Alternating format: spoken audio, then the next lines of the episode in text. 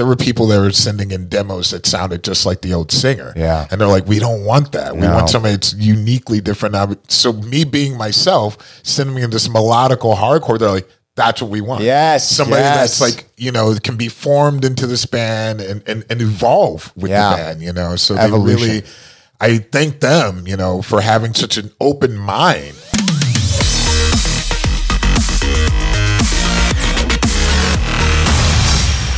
All right, all right, all right. How's everyone doing? Thank you so much for tuning to Back to Your Story, a podcast about real people and real stories. Today we have on the legendary Derek Green, the front man of Sepultura. My gosh, it's so crazy. I was sharing a story with him uh, that I remember being a kid and on my binder, I was, I don't know, 13, 14 years old, and I would have like NOFX stickers, Less Than Jake, Rise Against, Sublime. Um, but I'd also have like Metallica, ACDC, and Sepultura. And so to have him here uh, in the studio sharing his story, it just blew my mind away. If you would have told uh, 13, 14 year old Brock that something like this would happen, I would have just been laughing in your face. Uh, you know, we just hit our year mark in the podcast, and it has been such an incredible ride. I hope that all of you are enjoying it. Uh, if you guys do, maybe you want to check this out in video format, head over to our YouTube channel. It's youtube.com backslash back to your story. And uh, let's do this. Here's the story of the man, the myth, the legend, Derek Green.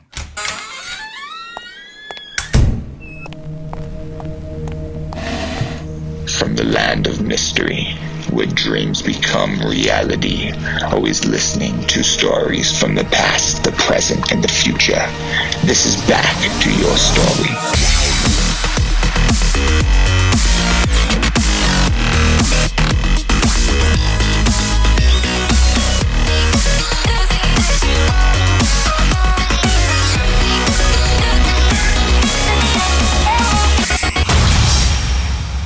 Check testing one, two, three. It feels fantastic. Damn, you got a good voice. I know I have the radio voice. I love it. I love it. I love it. Do mic check, Doug. Check testing one, I two, can't mic check that. That was just like mm, mic check, mic check. Mic check. Man, you have such a radio voice. Love it. Yeah, it's, it's something that I was born with, I guess. I don't know. I, I listened to a lot of uh, different things growing up, you know, Larry King and Yes. stuff, you know, like really late night type stuff. Yeah, shout out to Larry King, man. Yeah, Rest in peace, bro. whew, one of the best. I could not. Yeah, I mean, obviously he's getting up there in age, but I remember, you know, when he passed just recently. Um, just sad, man. It's like Yeah. he was, uh, he was an icon. I remember Yeah. growing up my family just watching him. Yeah, you know, yeah, absolutely. you know so it's like uh and it's so crazy to see how everything is like uh changed right like you know it's back then those types of interviews were on tv and now we have this and then radio and now we have this whole world of podcasting which we were talking about right before Right. And it's on. interesting how that became so popular. You know, uh, I didn't realize that so many people are listening to radio. I haven't had a car or listened to radio in so long. You got to understand that I have been living outside the U.S. for almost over tw- 20 years. So, jeez man so I, I don't know if we've started or not. yeah we're rolling Okay, we're rolling we're okay. rolling we're rolling we're rolling But yeah, I haven't lived in the US for over 20 years. So a lot has changed and coming back and, and seeing, you know, these different changes, it's incredible. I was living in Sao Paulo, Brazil. That's incredible. For a majority of that time, but also in in Prague and also in Amsterdam. I freaking love Amsterdam, man. I, I love, love my wife and I love Amsterdam. We went on a, uh, for our honeymoon, we went on a 37 day, 38 day Wow. uh, European just trip, 11 cities, seven countries. So how does that work? Like what they have it all mapped out for I you? did it. No, no, no. Oh, you I- did I it. did it. Okay. I- I did So it it wasn't through like a group. no, no, no. But that'd be awesome though if there was. What, what, what it's like, all right, group, we're going here today. Like, out. Let's go. Are you ready? Hop on the bus. I'm almost ready. I'm almost there. It's like, where's this going? Are we there yet? Are we there yet? Ladies and gentlemen, Um, but uh, so I, I, I I mapped it all out because what we did is she was in charge of the wedding and I was in charge of the honeymoon. We kind of made a deal on that, and so it was it was really nice. And uh, yeah, so I just planned it all out. So Uh, where did you start? so we uh, we flew into London because when I was 17 years old, I uh, for a summer went and lived with a friend's family in London and had the time of my life. And Right, of course. it's fu- ah, it was epic, epic, epic, epic, epic. And uh, so we started there, and I just like took her around. So we spent like three or four days there. Then we went into Paris, you know, France. Of course, yeah, Uh, you got to do a absolutely. Two Paris stop. good old Paris stop. Yeah. Uh, two days, two or three days there. Then went to Disneyland, so on the outskirts of uh, you know Paris. Right. So we did two days there. From there, we went uh, to Amsterdam. Oh, the damn. Uh, Gosh, man, I remember getting the like getting on the the, the the train, and when we landed, I just started crying. I, I literally started crying. I was so fucking happy. I was, I, I, I just, I made it. I- Did- I mean, did you know anything about Amsterdam before going? other than weed and uh, you know prostitution, no. I mean, and and and Anne Frank. Uh, and, and what year was this around? This was 2015. Oh, okay, wow, yeah, because I lived there in 1999. Yeah, just a little bit of a difference. Okay, yeah, yeah. but but still, uh, it was it was incredible, man. yeah, it's an incredible place. yeah, to 2016. No, 2016. Whatever. It Yeah, was just recently, five So years. So Amsterdam, you were there for how long? Uh, four days. Four days, Wanted to stay Right. longer. Like I, it, it, it was such an incredible time. From there, uh, took the train into Berlin. Nice. yeah, yeah. Ah, yes, yes, Das ist yes. sehr gut. Das ist super geil. Ja. we were there for three days, um, and then rented a Audi A6. Went on the autobahn. Went Okay. down to Munich. I, I'm assuming that's a car. yes. Okay. Yeah. Yeah. Yeah. oh, you wouldn't know. I'm sorry, I'm sorry. definitely not a car person at all. Me neither, but I just wanted something that went fast. Right. I, I rented a different car, but they were sold out. So, um, yeah. So then from there, was there for three days. Then we took the train into uh, Venice, Italy. Beautiful. Fucking Right. loved it. Truly, uh, there was a moment we were probably there for it was like our second day there and my wife and i we've been together for 17 years now right so we'd been together for like 12 or 13 then. Oh, congratulations. thank you and uh, high school sweethearts and um and we just were we were just thinking about life and like how fast life is and like how fast this trip is already gone And it goes much faster the older you get. yeah unfortunately Yeah. yes The unfortunately concept of time starts to it's just come into play. You're like, I'm getting a better understanding Yeah. of this thing called life. you know? and then it's gone right Yeah, and then it's like, oh my god, it's too Yes, late. yes. What was I doing with my time? That's why it's like so important, right? Right, To like absolutely. really appreciate every That's moment. why you always hear like those deathbed confessions, like, I wish I would have done this. What was I thinking? You know, Fuck that, man. Yeah, okay. Living life and no regret. So you had that. we had that, and so we were holding each other and we were just crying because like Right. we know, like as as quick as we were saying it, like we're gonna be at the end, right? One Right. day, right? And so, and we're so like connected. So it was just a beautiful. So from there, uh, we took the train into Rome. Rome. Uh, yes, ah, I See. remember, uh, and we stayed in Airbnbs the entire time, Oh, so it was like really fucking cool because we got to experience the Right. city and it, not a hotel. Um, and I remember just like walking around. I don't remember what street we were on, but like we made a right, and there's the Coliseum. And you, I'm just like, my mind is blown. Like, Yeah, are you fucking kidding imagine. me? Yeah. Like, are you fucking kidding me? And uh, and so from there we went to uh, Naples and Pompeii. And like Pompeii is just a, it's just a mind fuck, right? Right. Because it's like it- it's a long time ago, but it's really not in like the whole Yeah. scheme of life or uh, of the of the world, right?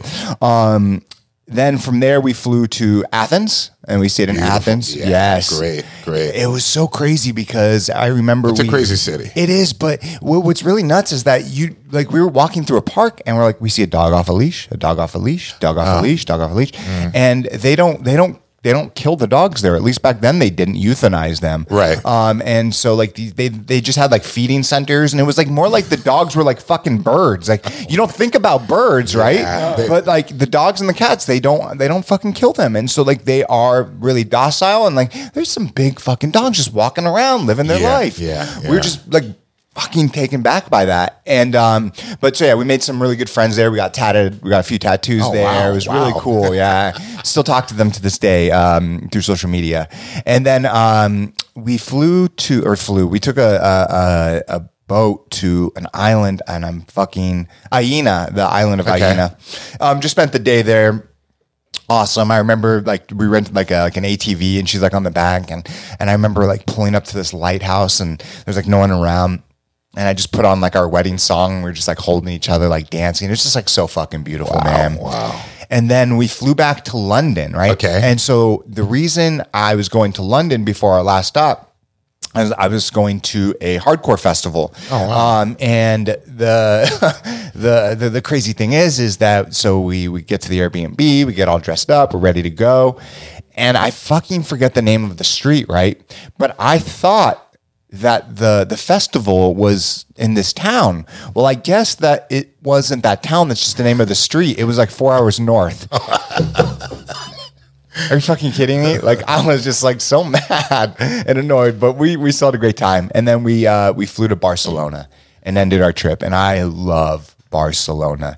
Uh, Barcelona. Barcelona, right? It, it was just um, I don't know the people there, the culture, the the food, everything about it. I remember our last night on the trip, and we were eating uh, like on on like the beach, and um, and we were just crying, crying Mm-hmm. our fucking eyes out. Like it came, it went, and it was the best experience of my entire Wow. life. Right? Wow. It sounds like it. It, sounds like an adventure. It was. It was the adventure of a lifetime. And what's crazy though is I remember like there was a p- point in time where I could remember every single bit of that trip. Right now, the longer it gets, the more and more of a blur it gets. Absolutely. But that's that's natural. It is. It's It's some I mean, it's something that's pretty fascinating, you know. Your memory changes Yeah. over time. It does. I wish uh, you know. It's like I, I wish our brains sometimes are, and sometimes I- sometimes I don't. But like a like a hard drive, like we could just like store files, right? And Yeah. eventually, I mean, it, it, I, I think, you know, a lot of it is there, but since we're consistently changing, transforming, then yeah,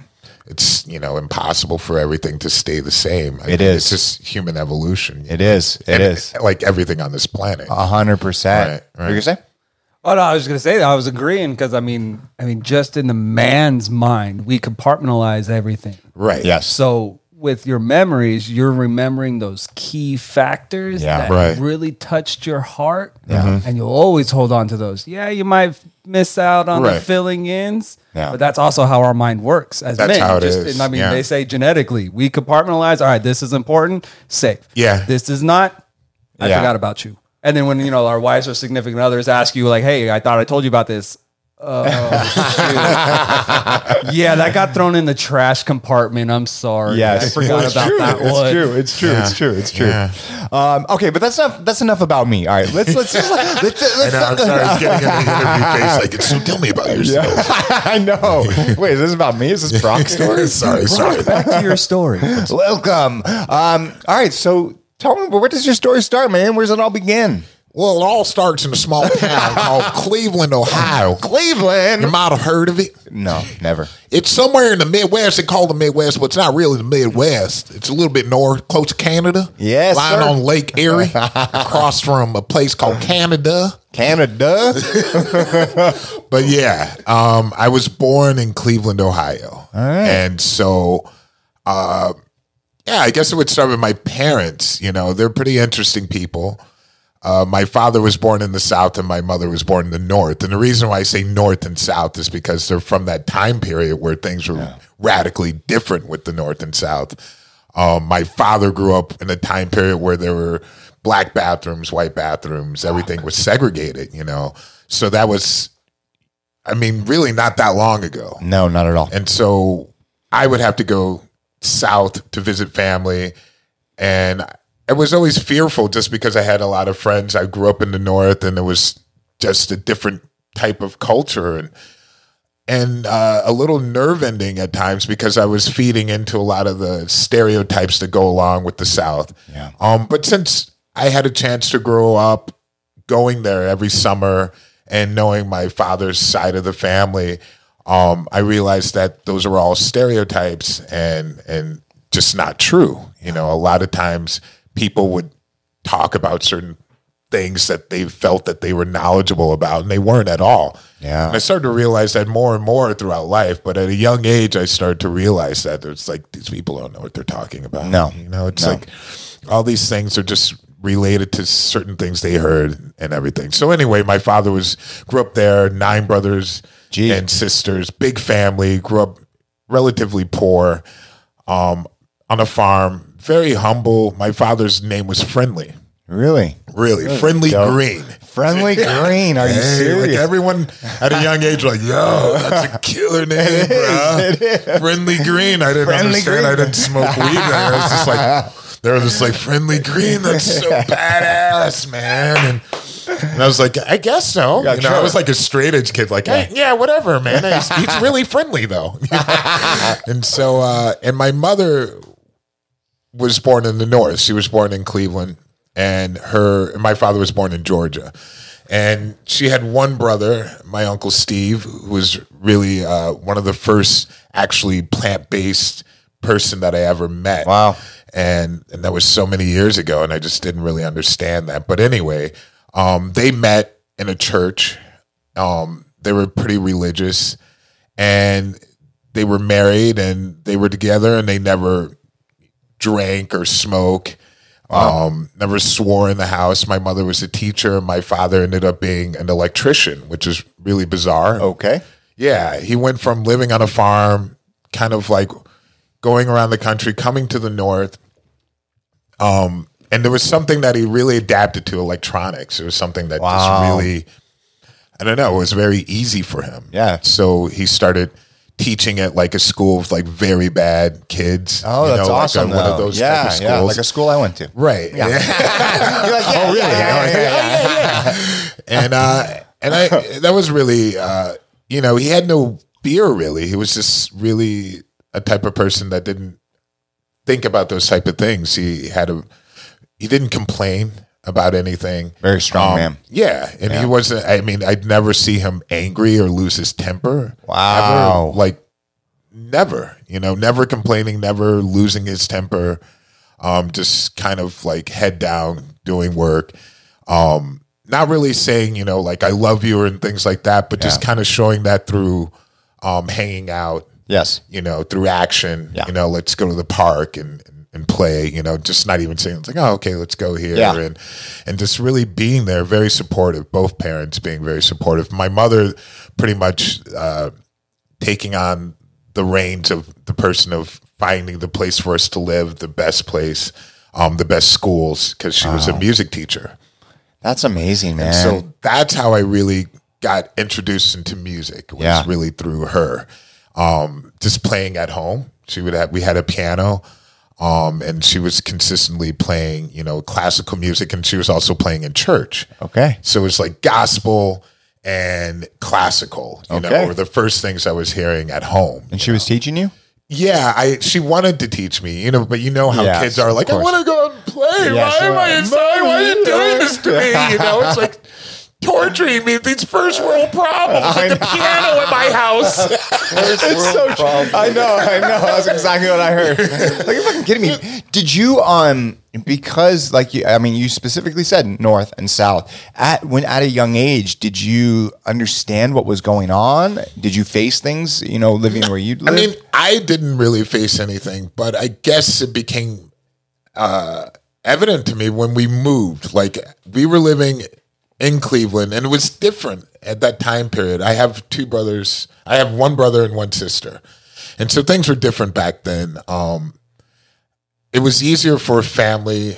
uh, I guess like a black family to have like a there was a media a middle class Yeah. that existed in like the 50s and 60s in America where it was a little bit easier for a lot of people to have like a car, a house, the basic, 100%. you know, and people were living decently. And that was that time. And so we were living in Cleveland, the actual inner city. And it wasn't bad. You knew all your neighbors, everybody knew everyone. But then things started to go really badly. Um, My sister is 10 years older than I am. I'm, I'm 50.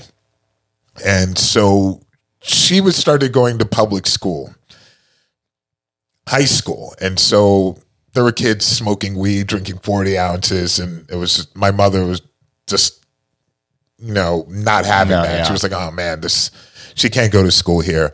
We got to move to a neighborhood where, um, if you live in that neighborhood, then you can go to certain schools. yes, yeah. So at I was probably what seven or so, and uh, she they decided to move to an area called Shaker Heights, um, a suburb of Cleveland, and so in that suburb you pay higher tax. Um, you have it's an incredible historic place. They have the best public schools in the country. Wow. Um, it was known for being so radical in that of creating a, an atmosphere, a neighborhood, or an area where you have a lot of wealthy, uh, middle class to very wealthy people living there, a suburb of, of Cleveland um, that was designed specifically for that. For its But- education? but well, it was designed basically for for integration. You know, as far as having um, a diversity of different people Yeah. living there. At first, it was primarily for really rich people.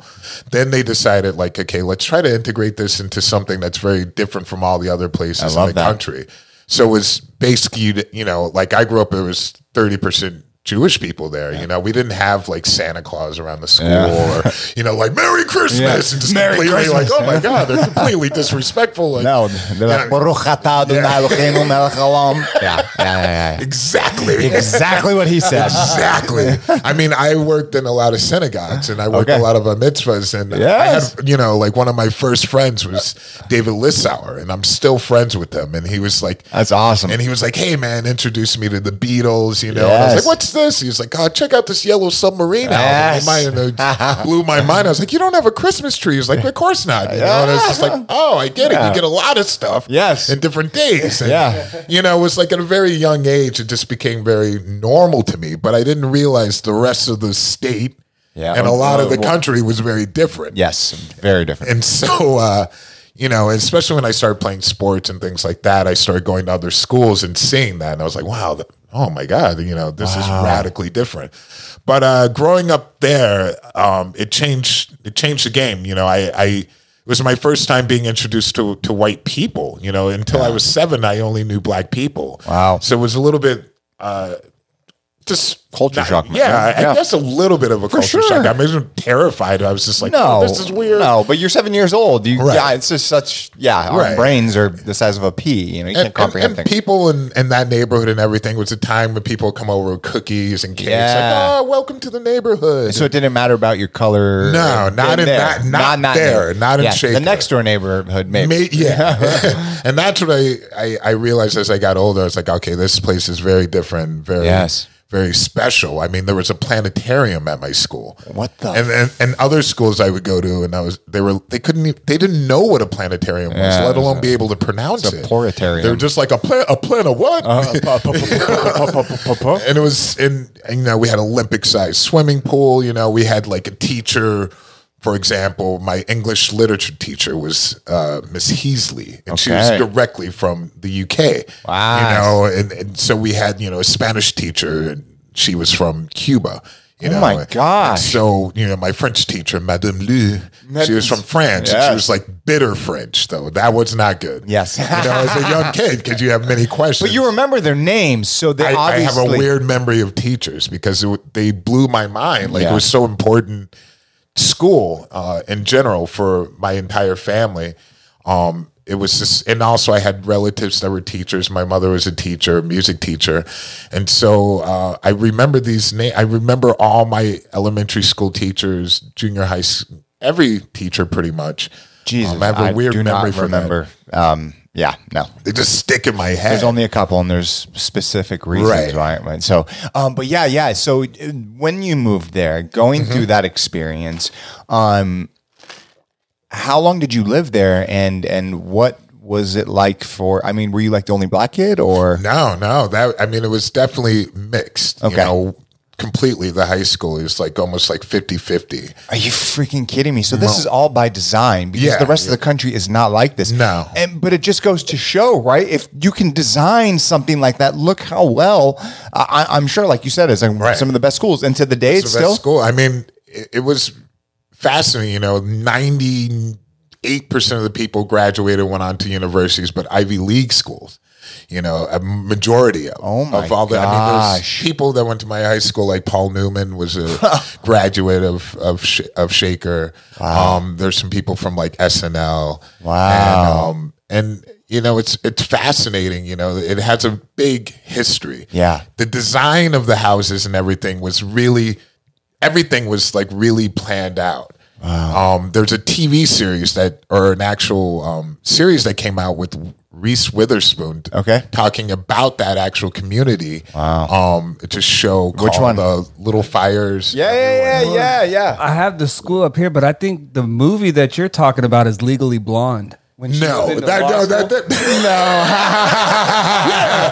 I, I believe it was legally blonde. right, right. Wow. This is the this is the high school, Shaker High School. Right. Is this what is this the proper one, That sir? that is it. You went to that? I went there. wow, look at that school, man. Can you open that? Let, let me see. You know what? I went to a 30 year class reunion. Wow. Right before like the pandemic. Like That looks like a only- university. I know. I know it, it was. I was completely oblivious until at once I started Uh, traveling yeah. around. I was like, oh my god, I'm really really lucky. We're very fortunate. Wow, look at that. Well, what was that like going back to the 30 year reunion? that was that was awesome. I mean, it was so much better than I imagined in my head because I thought like none of these people are gonna relate to or understand my life. Yeah. you know, I was like, I'm in a metal band from Brazil. Yeah, I know. and it's just like, are they? Even, I mean, a lot of them were just like. That is so amazing. We follow you online. Yeah, obviously. This is so cool. Like we never. Uh, this is you. You know, you're doing this. This is incredible. And yeah, I get that. so a lot of people were very, very, very supportive and very uh, proud happy of you for me. Yeah, of course. I'm sure that I'm sure uh, there are many stories like I went to school with this guy. I went to the school. You know, so Yeah, many people yeah. saying that because it is amazing. It's amazing what you've been able to create for yourself, right? I mean, there is such a small skew of p- individuals on the face of this planet that will ever uh, be able to say. Uh, well, yeah, only a few people will ever say they're in a band called Sepultura, right? but uh, only a few people, or small amount of people, that will ever be able to really make music a career, right? Like- yeah, I mean, at the time of even starting to do music, it, the idea wasn't really to. I didn't imagine that you can make any money from it because Yeah. I was really dove into hardcore and punk rock at the age of fourteen. Yeah. Once I, I joined a band with friends.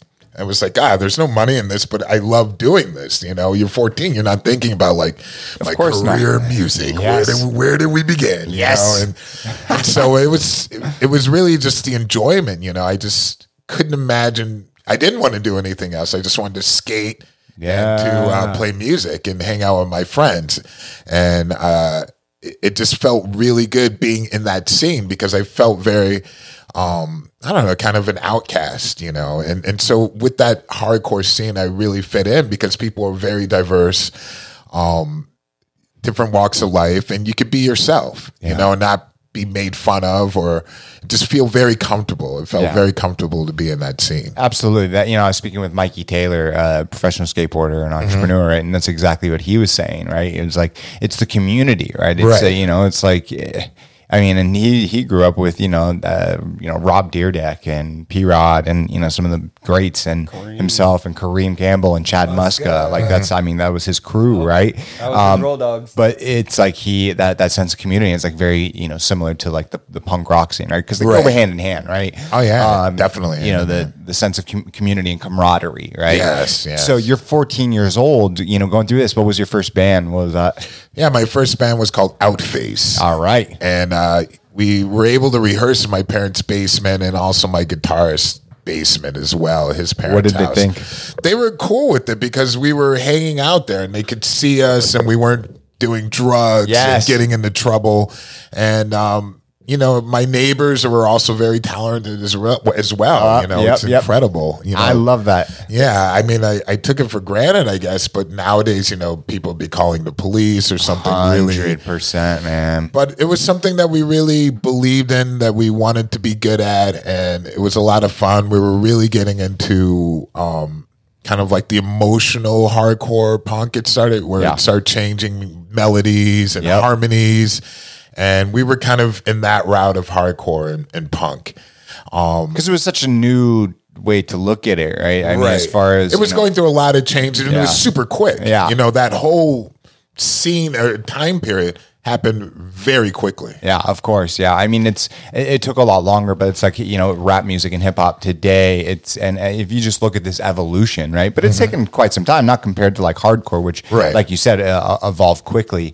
Um, and what I love that you said is that uh, oh oh really it's up here. Outface Outface was an American punk rock band formed in Cleveland, Ohio. Uh, woo-hoo, United States area in the mid 1980s. Uh, Chris Hall, Charlie Gar- Garriga. Garriga. He's Eventually, in numerous bands I'll mention after. Oh, oh, here we go. Eventually, by future Sepultura singer. Oh wow, Derek They're Green. me. Hey, You are officially Wikipedia. Yes, excellent, yes. excellent. They actually that's they messed me up. They fucked me up on Wikipedia. Oh. They gave me some oh. weird name. They told me like a weird middle name, and then they said I was like studying to be a doctor, and then I decided to be into hardcore, and I kept getting all these interviews where people like, so once you decided to leave the medical field and move into that, I was like, what are you talking about? You know? Uh, no way. They kept calling me like some weird name, and it was. Oh my God, click I on don't know, They might have changed it. Yeah, well, now, anyone but- can change it, right? but, uh, Um, yeah, I know, which I yeah. felt was not a good thing. But yeah, well, I think that's the way it kind of makes it transparent, I guess.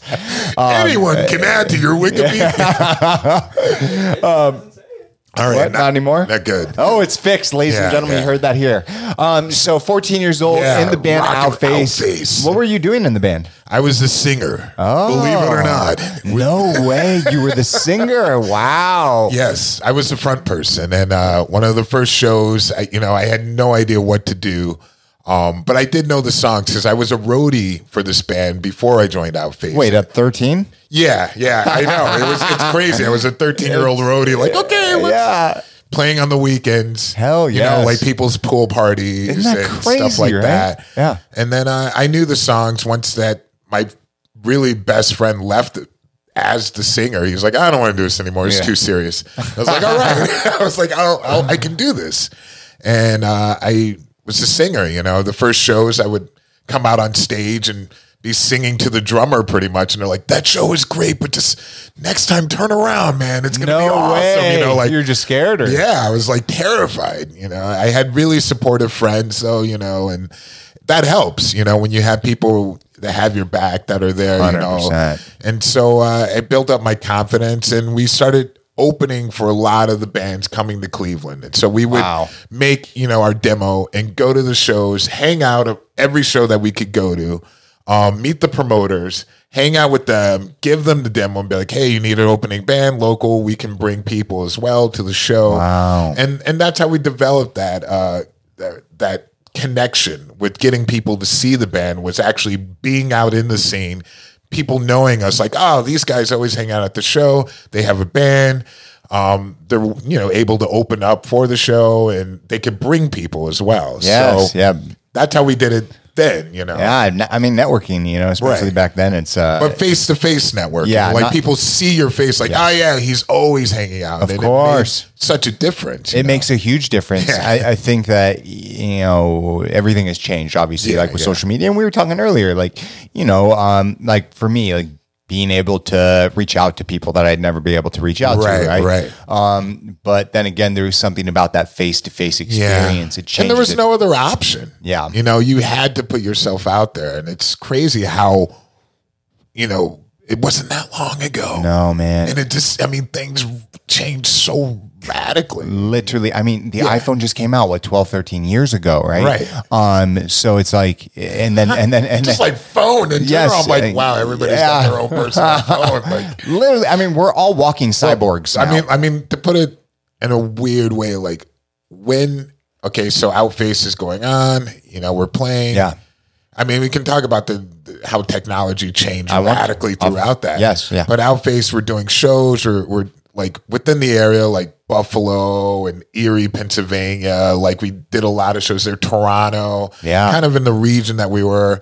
Um, and we met a lot of bands traveling through Cleveland because that was like a, a passing point, you know, for many bands and um, the Rock and Roll Hall of Fame is there, of course. So many bands have come and play through Cleveland. And so we met a lot of people from New York and bands, hardcore bands that we became friends with. That made, you know, was the initiative to move to New York. wow how old are you I was at that time, I had already graduated, so 19, uh, 20, it's probably 22 23 or 24 when I moved to New York. Before that, though, before like before that, right? Your parents were supportive. Did you go to college? No, so after high school, I was like, I'm not going to university, which Okay. was really uh, Strange. strange Yeah. because coming from the high school that I went to, my brother and sister, they didn't even go to my public school. They ended up going, my sister, when she was going to this horribly bad public school, ended up going to a private school. Wow. And then my brother ended, ended up going to private school as well. Wow. And then I went to private school, and for the orientation, I was like, I'm not going here. I was just like, I don't want to go here. I don't have any friends here, and it's a completely different scene. And I just didn't like the vibe Yeah. or the energy. And my mom wasn't. She was like, "Well, you can go to this public school Yeah. here, which is fine because it's one of the best Yes. in the country." But my brother and sister, I mean, they went to like a pretty. Bless your parents, man. Yeah, they were working their ass Are you off. fucking kidding me? Like seriously, like that's I, I find that so amazing. It was. I, mean, I do too because I realized they didn't have. You know, they didn't have anything. Yeah. Really. I mean, they didn't want anything. I No. never saw them like. You know, it was always first our education, and those schools are expensive. I- I, mean, yeah. super expensive. I mean, Alan Alda from MASH and. Yeah. From those shows, his daughter went to the school that my sister was at. Private school it was like an all girls school. Yeah, but he's on Mash. Like He's you know, on MASH, he was like hanging out in the area there, and I was just like, oh, that- your parents are a teacher and electrician, right? Right, you know, right. it's like uh, we know that teachers don't make all the money in the world, and yeah, exactly. It's and it's such bullshit, Yeah, right? When we can talk bullshit. about that, Yeah. yeah, yeah. I mean, So it was, it was crazy. I mean, my brother, he ended up uh, going to a private school now. I think it's totally mixed, like co-ed, but um, ended up going to Penn State. My my my sister went to Wesleyan University. Then, you know, she ended up become now she's got stuck. oh no, yeah, I got stuck. Yeah, yeah, yeah, no. If you need more, uh, No, I'm room, good now. okay. Yeah, But um, they both went on to university. But I was like, you know what? I really want to travel. Now I have the opportunity to really push this music idea to see if it's feasible. yeah. Um, if not, then I was like, I'm going to go to art school. More, yeah, that makes sense. I was like, though. I love art. I love graphic design Yeah. and everything. And so I was really into that. But um, ended up just playing as many shows as possible and traveling. And then I was like, okay, I want to go to New York, you know. Were your parents cool with this though? Like, Yeah, because yeah, yeah. no fucking way. they were completely cool. I mean, I didn't drink, I didn't do drugs. You know, I was really, you know, very adamant about what I was doing, very focused. Um, Had But- you ever tried? no, well, no, not in high school. Okay. not at all. I was just like in high school. I was just like, nah. I That's smart. right. I mean, I, I I had a lot of. There were a lot of people around me from my school that were very rich, and they were just getting wasted. Their Yeah. parents were like divorced or just come home drunk. I was like, "Oh, your dad's really smashed." Yeah. and it's just Yeah. like, "Yep, that's normal." Yeah. let's go over here. And I'm like, "Wow," you know, crazy, and it was just something that I never experienced. I had, you know, I was very lucky and fortunate. I, my parents were very stable and they weren't hypocritical. You know, they really believed in the religion as far as Christianity. And I had to go to church, but at a certain point, they're like, you don't have to go anymore. They're realistic, You know, man. yeah, they're very realistic, but they live by their their the principles. You know, they weren't like preaching to us, but it was just like, yeah, they weren't cheating on each other. They weren't doing this and that. You know, it was really living by what they believed. so I had a lot of respect for that Yeah. and, and for them. You know, um, even though I didn't really believe in everything. Um, that they did, but I believed in you know the ideas that they had, the good ideas behind that. You had you had you had solid parents, and I think that's Yeah. like so important. Oh you know? my God, yes. So many, so many people come from broken homes. You know, like I talk about this all the time. Like my father passed away when I was seventeen. Oh, right? Like I, the shit I personally went through uh, was was horrific, and and um and I know people some better stories, some worse stories, right? But it was very hard for me. It was, Right. it was hard for me to be in the position that I am today, Mm-hmm. right? Um and my life would be extremely different, right? If my parents, both parents were alive, uh, in a healthy relationship, not an alcoholic father, just like cr- crazy shit. Because after doing all these podcasts and talking with a whole bunch of people, it's like the individuals that have these solid parents, Mm-hmm. right? That have this relation, they their lives to to get where they are out today is going to be a lot easier. True. And a better mentality. Not easier in the sense of like um, they have uh, like some special card that's going to get them to the front line quicker. No, but they're going to be able to look at things in a better s- situation. Yeah, definitely. I, I agree 100% with that. I mean, it was, I mean, of course, everything wasn't perfect. You know, there were certain things that were going on that were uh, very hard to deal with. You know, I had like a grandparent, my grandmother, who was living with us, that came to live with us, um, and she had Alzheimer's. So I, I, at a young age, I didn't really know what that was. My parents really didn't communicate to me what was going on, what that was. So I kind of missed out on, you know, really getting to know her as herself. Yeah. My sister knew her as, you know, completely, you know, there intact. Yeah. Um, and, and she was just like, wow, she was such, you know, very powerful woman. Um, and I was just completely got the other half of her being with this illness, being sick. You know, like I would wake up and just smell gas. Like, what's going on? Oh my just went down. It's like she turned the you know the stove on and just walked off. Yeah. you know, she tried to kill us. It's like grandma's doing it again. I'm like, I don't know what grandma oh. you know, but this grandma is like trying to kill us all. She's- she's it was like terrifying for me as a kid. I was like, wake up like every day, like what's going on? Like, you know, it's It's scary. it was scary, you know, I especially because my parents didn't really explain to me, you know, Yeah. about mental illness, about what was going on with her. Um, and I had to find out, you know, through my sister kind of explaining, you know, what was going on and everything. But besides that, um, I, I, I can't really complain about my childhood, you know, compared to so many that I've heard. Yeah. Um, and I, I, I think that was very fortunate, but I, I really, um, was focused on, on, on wanting to do music. You know, it was something that I, I didn't turn away from, you know, I, I was like really wanted to pursue it a hundred percent. That's awesome. So I just kept playing, kept playing these shows, and then till we got to a point where everyone kind of knew the band in Cleveland and everything, and it's like, let's take this to another level. We should go to New York. So myself and Charlie Garriga, Okay. um, Charlie plays in this band called Judge from New York now. He also played in a band called Civ. Um, and so our bass player from Outface, he ended up playing in a band called Filter. Um, and that's with Rich Patrick, Yeah. who was in Nine Inch Nails. Yep. And Yeah, yeah. so, who are from Cleveland as well. Wow. Um, like very small world. And so Charlie and I moved to New York, and This was before filter. This was yeah, right. Be, this is before Filter, Yeah. and then when we split, then that's when he joined Filter, Wow. and stuff like that happened. So we moved to New York to pursue music and connect with other musicians there, New York musicians that we knew. Yeah. Um, uh, before we talk talk about that real quick, I, I want to talk about Alzheimer's because I think it's really important. Uh, if people listening, you know, it's it's something that's really scary, man. The Yeah. the thought of going your entire life, right, and then one day to have it all slip away and and still be alive, right? Um, not only is it extremely difficult on the individual, right, but it's way more difficult on the family going through it, my friend. Like, and you know that firsthand. Um, uh, there's this movie called Ice Cream in the Cupboard. It, uh, Andrea Londo stars in it, and um, and it it speaks about it, or it's about um, a wife in her early fifties uh, getting Alzheimer's and, and fucking losing it. And that, that's early because traditionally it's like 78 Yeah, year olds yeah. that get it. Um,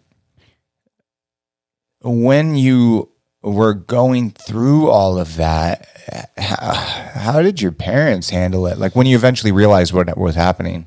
Well, I think that definitely set off um, something with my mo- my mother. It was my mother's mother, yeah. and so my mother ended up going into a depression because of that, and that was something that wasn't explained to me as well. Yeah. um, and it was very difficult, I believe, for her to to deal with. You know, just because coming from the time period that my parents and grandparents were uh, alive and coming from, it they just didn't talk about that. They they weren't very knowledgeable about these type of illnesses, especially depression. Yeah. Um, it still wasn't being talked about, or at least I didn't know too much about it at all. Um, and even in the, I think in the black community, it's something that wasn't really talked about at all. Yes. You know, it's Yeah. just like depression, that's something that white people get. Yeah. You know, it's- it's true. It's true. Yeah, you no, know, like why would I tell you? It's like, yeah, shit's bad, you know, like deal with it, you know, kind of. No, absolutely. Right. Absolutely. What were you saying? Well, I mean, when you go back to when you were talking about earlier with like your friends and Right. the, the situations that they were in, yeah, my dad comes home plastered. Right, right. Oh, that's fine. Yeah, mom's over there with a bottle of Xanax and a bottle of wine. It was normal because that's what they did. They just accepted it. Right. but in like you said, in the black community, Asian community also All too, right. like for with like with my wife, and said, no. You have it. You take care of your stuff. Mm-hmm. Yeah. You don't look into something else to like lean on as in like a crutch or Right, anything right. like that. You guys pushed through your stuff and you you figured it out. Right. Yeah. Yeah. But Yeah. that's not the right way to do that. Unfortunately. Yeah. And uh, obviously we know that and you're not the first You're right. to I tell mean, there's a, there's definitely a better understanding, and, Yeah. and there's different ways to approach it. You know, especially talking about it is the one thing, and a lot of, and that's what really was the the crusher in in my family. The the thing that not being able to communicate what's going on, Yes. which is super important. It is, You know. it's literally essential. It's yeah, um, it's essential. and going through going through anything. I mean, I go to therapy once a week, you know, Mm-hmm. and unfortunately, there's a lot of shitty therapists out there, but there are good therapists out there. No, no and doubt. To be able to literally, I mean, I remember the first four months of going to therapy, what year and a half, two years ago. I was in a constant state of depression, right? Because what's happening is you're bringing everything to the forefront, right? Literally, eh, all the shit that has gone on in your life, you're bringing it to the forefront. And so you're literally vomiting. I remember for four months straight, every single week, I'd go in there and I'd cry my eyes out and I'd cry my eyes out here. And, um, and, and so as I went through it though, right? Things just started falling off, falling off, falling off. It was like I'm removing layers of clothes, right? Or like peeling away the Right. onion, opening it up. And eventually you get to this point, right? Where it's like you have worked through some of the heaviest shit in your life. You can finally take the biggest breath of air you've ever taken in your like literally it's like I'm awake and I'm alive. Right. But getting to that point, it's a hard, process, man. yeah. It's hard. And like, you know, life isn't easy. It's ups and downs, but to be able to fight through something, but we need to talk about it, right? And so I do know in like the black community, the Asian community, it um for for a long time these things weren't talked about. No, right? not at all. It's pushed under the covers, pushed under the Right. covers. Just like, you know, in the veteran community, PTSD wasn't talked about Mm-hmm. for it was it was, you know, like there, there was glimpses of it, right? But it's not until like the past five years where we're like we're really like, yeah, this shit's real. True. And it's not just with the vet. Like, you know, my, my wife got into a terrible car accident when she was younger. She has PTSD in the car if anyone else is driving. Right. Right. And even when she's driving, you know, so it's like we need to face these things and we need to be able to walk or walk through it, talk through it. Um, and so did that cause, you know, issues long term, like with your family not talking about things? Um, I, I think it did. I mean, as far as me, I I knew, I knew that I really wanted to get away from home as soon as I turned eighteen. Yeah. I was like, this is a lot to deal with. My my grandmother with Alzheimer's and my mother going through depression.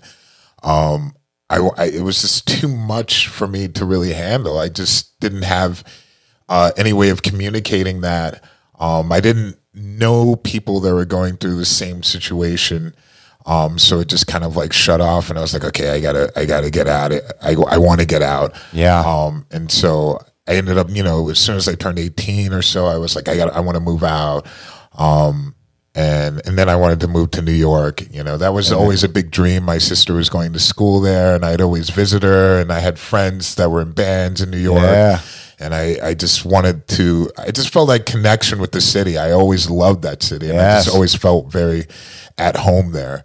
So ended up just really packing and, and moving there. You know, You did it. You did it. Do you remember the moment that you got to New York? Oh, yeah, What did that yeah. feel like? I, I mean, it was just total freedom, you know, complete Yeah. freedom. It felt like. I mean, the city at that time was was fantastic. It was really going through a change where um, it was the end of a, a, a really amazing era of New York in in the mid '90s. Yeah. Um, you know, it was really it was a good point. It was. I mean, I really got the tail end of like the, a really amazing period um, in New York. So when I got there, Um, I didn't have a job or anything, and my sister was like, "Hey, I know a guy who's a photographer. Um, he's really into like skate. He's really into hardcore, like myself, and um, he said that he can probably get your job somewhere. But you can also. My sister's an artist, Okay. and so I ended up working at an art gallery in Soho." At the gallery that she was a part of. And so I was doing stuff there, but not really getting paid that much. But I met her friend who was this photographer, and he was using the art space to do photography like a shoot. And I remember there was this one model there, that guy Tyson Beckford, who's huge Yeah, now, but he yeah. was really young then. And so he, I remember he was part of this whole campaign that my friend Paul is his name, and he was like, "Hey, I can get you a job at this place called Phat Farm." And I was like, I was like, "What's fat?" I was like, "What's Fat Farm?" And then I told my friends for, who were in New York, Yeah. they're like, "God!" They just started laughing. They're like, "No way! You're gonna work at fucking Phat Farm?" Like, they're like, "That's Russell Simmons joint." Yeah, and I was yeah. like, "I was like Russell Simmons." I was like, "No way!" And he Yeah. was like. Yeah, and he was like, "Yeah, Russell Simmons opened up this place called Fat Farm." Yeah. and it's uh, it's you know like clothing, I don't know, street clothing, Yeah. streetwear. And I was like, all right, whatever. I never worked in a clothing store in my life. And he was like, yeah, you can be the uh, assistant manager. My friend Paul was like, my friend, she said that you can be the assistant manager and it's a salary job. Are you fucking yeah, I kidding was, me? I- yeah, I was like, "Are you serious?" And he was like, "Yeah." He he was like, "You know, it's really easy job. Just Wow. and so he gave me the address and he told me to go there and I and I went there and I was the assistant manager at Phat Farm for Holy for shit. two years or so. What Oh, the heck? And, so that was insane. Like I I mean, I love hip hop, you know. Yeah. At the same time I love punk and hardcore. Yeah. I was really getting into hip hop because they were kind of coming up Yeah. at the same time. Hell you know, very rebellious, very independent. You know, they weren't playing anything on the radio. It was like, oh no, we can't play hip hop. Yep. I was like, I love this music. Yes, you know? yeah, And- yeah. That and so- feeling. yeah, and so I really could relate to both. You know, the lyrically, the lyrical content of like hip hop and uh, punk and hardcore at that time. Yes. So, you know, being thrown into Phat Farm, it was just like meeting all these people that I, I never imagined I would meet or even see. And especially Phat Farm because there's such a mixture of people coming in because Russell was, you know, meeting with so many different people. But now thinking back, I'm like, oh my God, that was insane. But it would be like, you know, one day it'd be like Mariah Carey come in. He's like, Russell would call on the phone. And I would get so nervous because Oh my I could, God. I could, it was hard to understand him because he has a uh, lisp. Yeah, yeah, yeah, yeah. And he would be yelling on the phone like, and I was like, uh, um, uh, "Okay, Russell." And I'd be like to the manager, "Like, what did he say? Like, let me put this on speakerphone because I can't." And he'd be like, "You know, bring this stuff, you know, up to my place. I need you to take this to, you know, this cafe. Bring some clothes to this girl or to here." No way. And I was like, yo, I'm running the store now. I can't just like jump out. And like, but a lot of times you'd be like, yo, Naomi Campbell's at this cafe. I want you to bring like this, this, and this, you know, for her and the supermodels, you know, because at that time it was like supermodels. were, Hell like, yeah, they were the thing. the thing, you know, like Naomi Campbell. um, God, what were the uh, Christy Turlington? Yeah. Um, uh, Cindy Crawford. Yep. Um, the original OGs. Yeah, You know, like the, the Victoria's Tyra Secret. Banks. Yeah. Tyra Banks, and Tyra so Banks all was a big one, yeah. big one, and so he really wanted to promote. You know, Phat Farm was a lot of uh, all the videos that all the hip hop artists were doing. Um, they all would always go to Phat Farm to get clothing, and Russell would give them free shit just because it was amazing promotional Yeah. stuff. So I could see how this connection was kind of going on with with Russell wanting to get into fashion, then wanting to get into film and seeing how it was kind of growing because there were certain people that were coming in there would be like Penny Marshall would come in, you know, like from Laverne and Shirley. And I was like, why is she even here? You know, Oh like, my god, What does she know about Phat Farm? But she's a director. Then he started opening up like this whole idea of like rush management, doing things for like films, producing films. Yeah. And he started getting into wanting to produce stuff. So he became friends, you know, there would be like Brett Ratner would come in. And it was just like, oh, great. And uh, because he was always like, for me, like back then, I was like, this dude is a fucking shady motherfucker. And I was like, uh, and just a horrible vibe, you know. I was just yeah. saying he was just so young and it was crazy, you know. So all these like really you know, he was directing hip hop videos then. So Phat Farm, Getting Close, everything, and then he became massive. Did you respect it back then? Did you understand the magnitude of what you were doing? Yeah, I mean, I, I, I definitely respected it. I mean, Russ, I mean, he was actually a, a fantastic boss as far as like giving. You know, he had friends that would come and work there that were like in prison. They just got out, and he's like, "Yo, this is my boy from the hood." I love that. You know, and he was like, "I'm hooking him up with this job," and um, I mean, it would. A lot of times, I don't think that was the best idea because it was just like, "Oh my god," you know, like Yeah, yeah. No, no, no. And I get that. I get that. Right. but he it, it was at time I was just like I really appreciate that you know like he had a I remember he had this driver just like so smoked out and I was like I was like how was he able to even drive you anywhere you Everything's in slow motion, bro. total slow motion and yeah but anyway it was such an adventure working there you know I I I, I ended up like after a certain amount of time I was like I'm really bored of assistant manager position um can I work in the office, like at Rush Management office? Um, and they were like, yeah, you can work in the. We have a position for like stock and sending out like mail order stuff, and I was like, I prefer to do that. Wow. you know, than dealing with the chaos of you know customers coming in and you know dealing with employees. You know, like did you punch in? No, you know, like Yeah. Can you be folding this? Like get out of the doorway. Stop talking. You know, you, like got, you got to be the. yeah. Yeah. And I was like, I didn't want to be that guy. And so in the office, it was just like I had my own world, just like super easy. And I could see behind the scenes like what was going on. And um, it was great. You know, I they they started getting scripts in um, for certain movies. I remember that uh, Russell wanted to do the first black horror movie. Okay. Because there weren't any at the Yeah. time. And so the new, I think it was like Tales from the Hood Yeah, yeah, and, yeah. and, and I was, that up, bring and, I, and I remember like looking, I was like, this looks so corny, and it, but it made sense because it hadn't been done. Yes. A lot of black people love to go to the movies. A majority of people, like he did the percentage. I, I, I, mean, I think he was like, yo, how come there aren't any black horror movies? You know, I was like, I was like, it totally makes sense. Oh my. God! There we go. Tales, Tales from the Hood. There we go. Yes, yes, yes, yes. I remember this. Let's see. A funeral director tells four strange tales of horror with an African American focus to three drug dealers he traps in his place of business 1995. and spanks Yeah, with a right paddle. in that middle. That's when I was there, and I think it set off a whole thing of like there were certain movies like you know Leprechaun in the Hood. Yeah, yeah, yeah. there was. Yes, yes, yes. And- Leprechaun. and in the Leprechaun Hood. in the Hood. That had a ice iced tea in it. Dude, you know my my my my, my, my oh fucking Ice T. What is he on? Uh, uh, uh, what's that TV show? Um, Law and Order.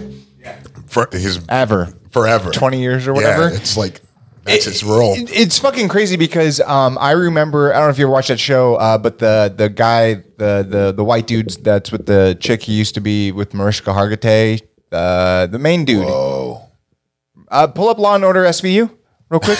um, uh, Detective Elliot Stabler. Okay, I, I'm, I'm, I was never a big fan of the show. Okay, well. Well, I don't forget know the the story then. Yeah, forget yeah. the story. So, yeah. No, no, no, no. But, but, but, but my point was is that how fast time goes is I remember when he left, and I was just thinking about the other day in Ah. the shower, right? And I was like, because he'd been on the show forever, and um, I was like. Just in the shower, something like that, thinking about it, thinking about some random dude in the shower. You know, that's normal. And um, Oh, that's okay. It's all right, man. We're in 2021. Come on, bro. I You can think about it in the shower. but then uh, I, I I looked it up, and he'd been off the show since like 2012.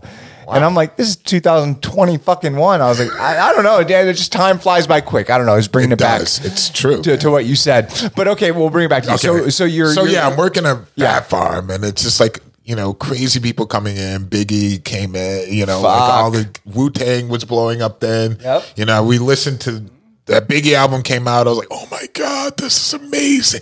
Wu Tang came out. I was like, this is incredible. Yes, yes. East Coast killing it. fucking nuts.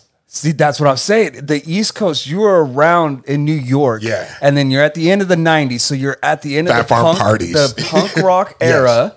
You're ending in the punk rock era, and then coming up while the hip hop era is coming up. Yeah. so you're in that genre mixture. Absolutely, it was. uh, uh, to ask a question, Mm-hmm. working at Phat Farm, being in a completely different genre of what one you originally learned Right. from is classical. Right. Singing at a punk medical le- or metal level, now in a hip hop era, did Mm-hmm. that help with your creation of music to like make it your own? I, I absolutely. I, I think it really gave insight on on rhythms and beats and and Yeah. flow. You know, especially with hip hop. You know, it's that so important. You know, your flow. You know, how is it going to flow? And and also with hardcore and metal, it's important to have something that's original. A lot of times, it, a lot of the stuff becomes very repetitive. Yeah. and so you, it's great to be able to to think outside the box and try something different and not be afraid to do that. And so it allowed that that that thinking, you know, not coming from that one sided way of thinking, like it's got to be this way. Um, because I know a lot of times with music or certain scenes, they try to put you in a box Yep. and keep you there.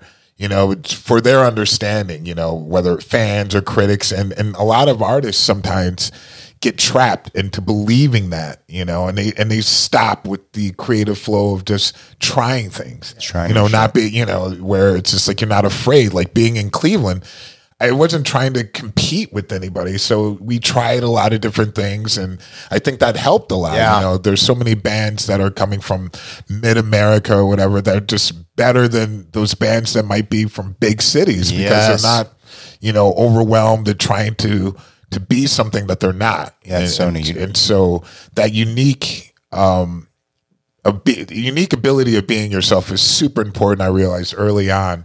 Um, it's just better to do that, you know, and stick with it and believe in it. And if you believe in it, you know, people will get behind you and believe that as well, you know. And if they don't, then fuck them, you know. Yes, yes, yes, yes, You know, yes. if you don't like it, push next. No, literally, and and and absolutely, what you said is correct. But you know what? I want to know. I want to know about those Phat Farm parties. Oh man, Yeah, yeah, that's right. Well, I mean, the Phat Farm parties. I mean, I wasn't really into partying so much, that's you know. true. So it was like not that exciting for me. I mean, but I mean, it was. It, it came to an end, um, abrupt end.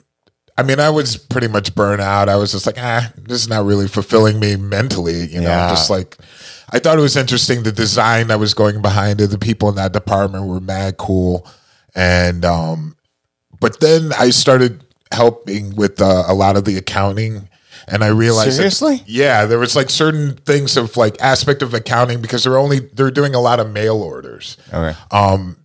because that was the only store. So everybody would come there um, from Japan around the world to go to that store, or they would do orders to to buy a bunch of stuff to sell in their store. Yeah. So I was going through all that, and I'd also see some of the cards, company cards, and I was like, wow, you can buy like bed sets and all this other stuff, and they were buying all this stuff, not you know, Yeah. not on the level, and I and then all of a sudden it was like, okay, you're fired What? the people that were above me, but it wasn't the main people, it wasn't Russell or anybody, it was the people that were stealing. oh my And so they, they were like, uh, like he's out of here. And um, I was like, fine, whatever. And they Because you fi- found out. Yeah, yeah. And then they got fired like a month later from they should have brought you back, bro. I know, but I mean, I was already like, you know You're what? done. Yeah, I was like, I need to do something else. And uh, you were still doing music along along the way. at the same time, I was still doing music, battling with this band with Charlie Garriga, my my guitarist from Cleveland, um, Outface Guitars, and we're we're we've started a band, and then he ended up playing in a band called Civ. Okay. and then he was like, "I'm going," and I was like, "I get it." You know, I totally yeah, get it. yeah. And I was like, all right, I, I got to do this by myself now, you know. And so I bought a guitar and I was like, I got a four track and I was like, I'm going to start writing my own stuff and start my own band, you know. I got to keep this dream alive. Go. And, you know, like not give up. And, you know, I was really, uh, I had a lot of drive, you know, and I was still going to shows and I ended up doing a uh, bouncing work. You know, I was working the door at places in my neighborhood in the Lower East Side um, that were very questionable places. I mean, just because they were just neighborhood awesome places, but Yeah. just a lot of just craziness I going on. doubt it. just like, yeah, it was insane. But I worked in a lot of those local bars in the area, and uh, and but it was great. You know, I, I I got along. There was a lot of musicians working those places as well, so I was still within the scene. Yeah, you you know, were. and I was still, you know, talking to people and seeing what was going on, going to shows. And um, and that's when I met an A and R person that had seen Outface, my other band, years ago, and he was always going to shows. And he came to me and he was like, "Hey, this band Sepultura, their singer left. They're doing auditions, um, and they're accepting demo tapes, and you should tapes because there are no CDs. Ah, it just went over my head. Yeah. Okay, Yeah, yeah, yeah, yeah. That's, yeah, and yeah. wasn't- it was like, are it's good days. that- Yeah, I was like, oh, I got my okay. I'll put a tape Yeah, together. yeah, yeah, yeah. And uh, and I'll send it to them. And he was like, yeah, I think they need somebody completely different from you know what they had before. Have that's they- the only way they're going to continue. Did they have a name yet, or No, I mean Sepultura. That was like no, no, no? But were they uh like had they made a name for themselves? Like, like Oh, they the- were at their peak. Okay, I mean, they were their peak. touring like Sabbath. They were Okay, yeah. selling, you know, millions of albums by then. They was just like they had like I was like a fan, but I wasn't a fanatical fan, so I didn't realize how big they actually were Yes. in the world. Um, I didn't even know, you know, I don't think I knew everyone's name in the band at the time. I was just like, I like this album and this album. Yeah, exactly. And so uh, I was like, you know what? I'm going to give it a shot. You know, I'm going to try to maybe they'll like this. It's nothing like their style of music. My demo that I sent them of bands that I've been in. Yeah. Um, but I, I think I could do something like this. And so, uh, yeah, I sent it to them. Um, they were getting tapes from people from all around the world. You know, it was like a lot of people really wanting to be a part of the band. And, Yeah. Um, I finally got that. I got a call back uh, from them, um, and they were just like, "Hey, we want you to come down in in a week to Brazil." I was like, "I'd never been to Brazil. Didn't know anybody there. Never heard Portuguese spoken and know it." Oh my god! Really like, uh, all right, a week. You know, like Did you have a passport? I did, yes. Okay. I did. I did. I was just thinking like maybe I didn't. but I was like, I knew nothing about Brazil and I knew nothing about South America. So I, I went to the library, got a book because There was didn't have a com- libraries. There was library. I didn't Yeah. have a computer. And uh, at that time, and I don't even think computers were expensive and stuff. So Yeah. it's just like, I'm never gonna have one of those. when was this? The nine? it was like 19 and it was 1996. Okay. 95. Oh, right before 96, Yeah, 96. yeah, yeah, yeah. Okay, so um, you go to the you go to the library, right? Yeah, I get some Yeah. books out about Yeah. Brazil and South America. It's like, okay, I'm going there. This is going to be intense. You know, I This don't know huge. anybody there. This is fucking huge. Yeah, yeah. I was like, you know what? This is what I want to be in a band that's professional. That was the whole dream. So I got to do this. Yeah. know? I got to be, and I'm going to be myself. You know, I'm not to, it's like I only have played in bands with people who I'm friends with. So I'd never been outside that circle. So I was like, I, I definitely want to feel comfortable within the band and I don't want to be a hired gun. Yeah. You know, I want to be a member of the band. I remember that was like my, I won't do it unless it's like, Yeah.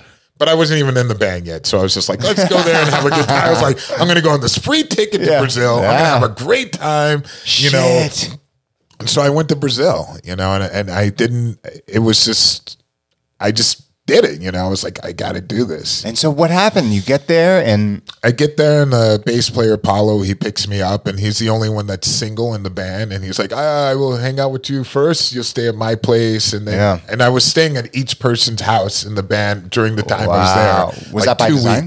yeah that was by design Yeah. so they can get to know me and their family could get to know me yes, because they're a very intricate band as far as like you know family is everything Wow. and so you know with paulo he was a single guy so i was single and we're just like to the beach you know hanging out and by then i i'm, I'm drinking. Okay, you know i already i already and so it's just like all right this is incredible. You know we're going to these bars where it's like you can shoot like a compound crossbow. It's like in the bar! Well, Fucking you know, hell. it was just like intense, you know, bands playing there, and I was like, you know, just crazy stuff like that. It was like oh, almost like a lawlessness kind of going on. I was like, this is insane. This was there is- any music that that was just hanging out? hanging out, music? You know, there'd be a band playing, and then they have an area for compound bows, and then you know, drinking, and they Machete never had an throwing. accident.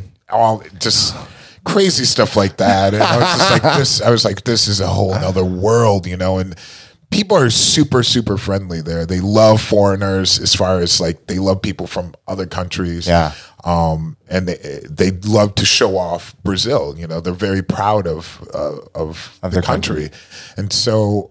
I- I started to really fall in love with the place. You know, I was going to football games or just massive, massive games with people playing drums. and everyone hyped up in that energy. You get captured up. You You, know, do. you get really captured Yeah. in that energy. Yeah. Just like, oh my God, this is so intense. And the food is amazing. And the weather, you know, was winter when I went there. It was like December and it was just hot, you know, and I was like, oh my God, this is incredible. And, and, um, and then we started practicing. it So, but I love that. And how long was it? Like, were you there for was like a week. A week. And then we went to the studio. Makes sense. So, like, Yeah. they actually obviously really liked your stuff. Um, Well, well, I mean, they didn't know. They were just like really wanted to get to know me Yeah. and have everyone kind of spend some time. And then, okay, let's go to the studio. And then go to the studio and they have like their friends, a lot of friends there. And I was like, this is weird. You know, Oh we're doing an audition. And they're like, okay, so we're going to play a song and then you sing something and just make up whatever. So they play like a new, blah, blah, blah, blah like, first time seeing them live, you know, playing, You're- and I'm just like, holy shit, just powerful, you know. It's just like goosebumps hearing it, like, oh my god, you know, because they've been playing together for Oh, shit, years. it's fucking tight. Yeah, and tight, and they're just like new stuff I've never heard, and I'm like, they're like, okay, now you sing, make up something. I'm like, uh. Uh, uh. and it was horrible. It was horrible. I was just like, oh my God. I was like, this is so bad. And really nervous. And then I went again. It was like the weekend or something. And then I went to the beach with Paulo again. He was like, hey, man, he's like, you need to step up. You know, like, this is your chance. like, think it, about it. Like, so we came back and I was like, ah, you guys, you know, Bad Brains? They're like, yeah, we know Bad Brains. They're like, ah, you know, we just started playing a song and we ended up doing a Bad Brain song. And that made me feel comfortable because Yes. that's one of my favorite Yeah, bands yeah. ever. And we ended up doing a Bad Brain song. And then after that, things just started to flow. I started to open up a lot more. And then I became very comfortable making up ideas and and then after that week, I was like, "Oh my god, I got to come back here. You know, I got to come to oh Brazil. Oh I God. really hope I got this." And I flew back to New York, and and about a month later, I heard from them like, "Hey, you want to come back to Brazil and make an album?" Are you and, fucking and I was like, "Holy shit, yeah!" And then their manager called me, and he was like, "Hey." One of the first shows is probably going to be about 30,000 people, just to let you know. That's going to be just so you get your head there, you know. And I was just like, what? What are you talking about? He's like, yeah, we're planning on doing this show to introduce uh. you to the fans and stuff in Brazil. And we're going to invite all these different guests. Jason Newsted, you might have heard of him. He plays in Metallica. God, yeah, of course. Mike Patton. You know, this is the manager talking to me. I was like, yeah, I, I, I know. You know, he's like Mike Patton. He's going to come and, and do us and do some songs, and we're going to have the Xavante Indians from the you know the Amazon rainforest come and and do some song. oh like a, my like a whole like all star cast of of people uh, for my first show in Brazil to, for the introduction of the new singer, a new phase in the band, and it was intense. You know, so I had to like really, uh, yeah, it was it was really, oh really- my fucking God. yeah, yeah. I, don't, I couldn't imagine. I, I, how many times did you throw up? I almost threw up. I mean, it was just almost like shitting my pants, but uh, it, it was it was insane just because I didn't realize how big they were. Like for me, you, you got to understand there was no. I didn't have a computer.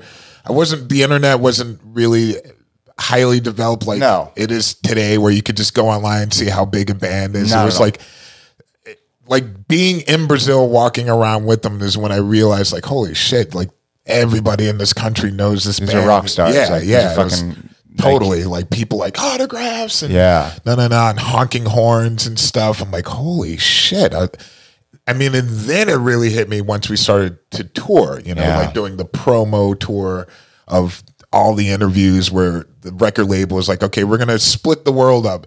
You two are going to go to this part of the world and do interviews for a month in all these different places. And the other two are going to go over here and do interviews for a month in these places. We'll meet back here after all the promo interviews and then you'll do a tour.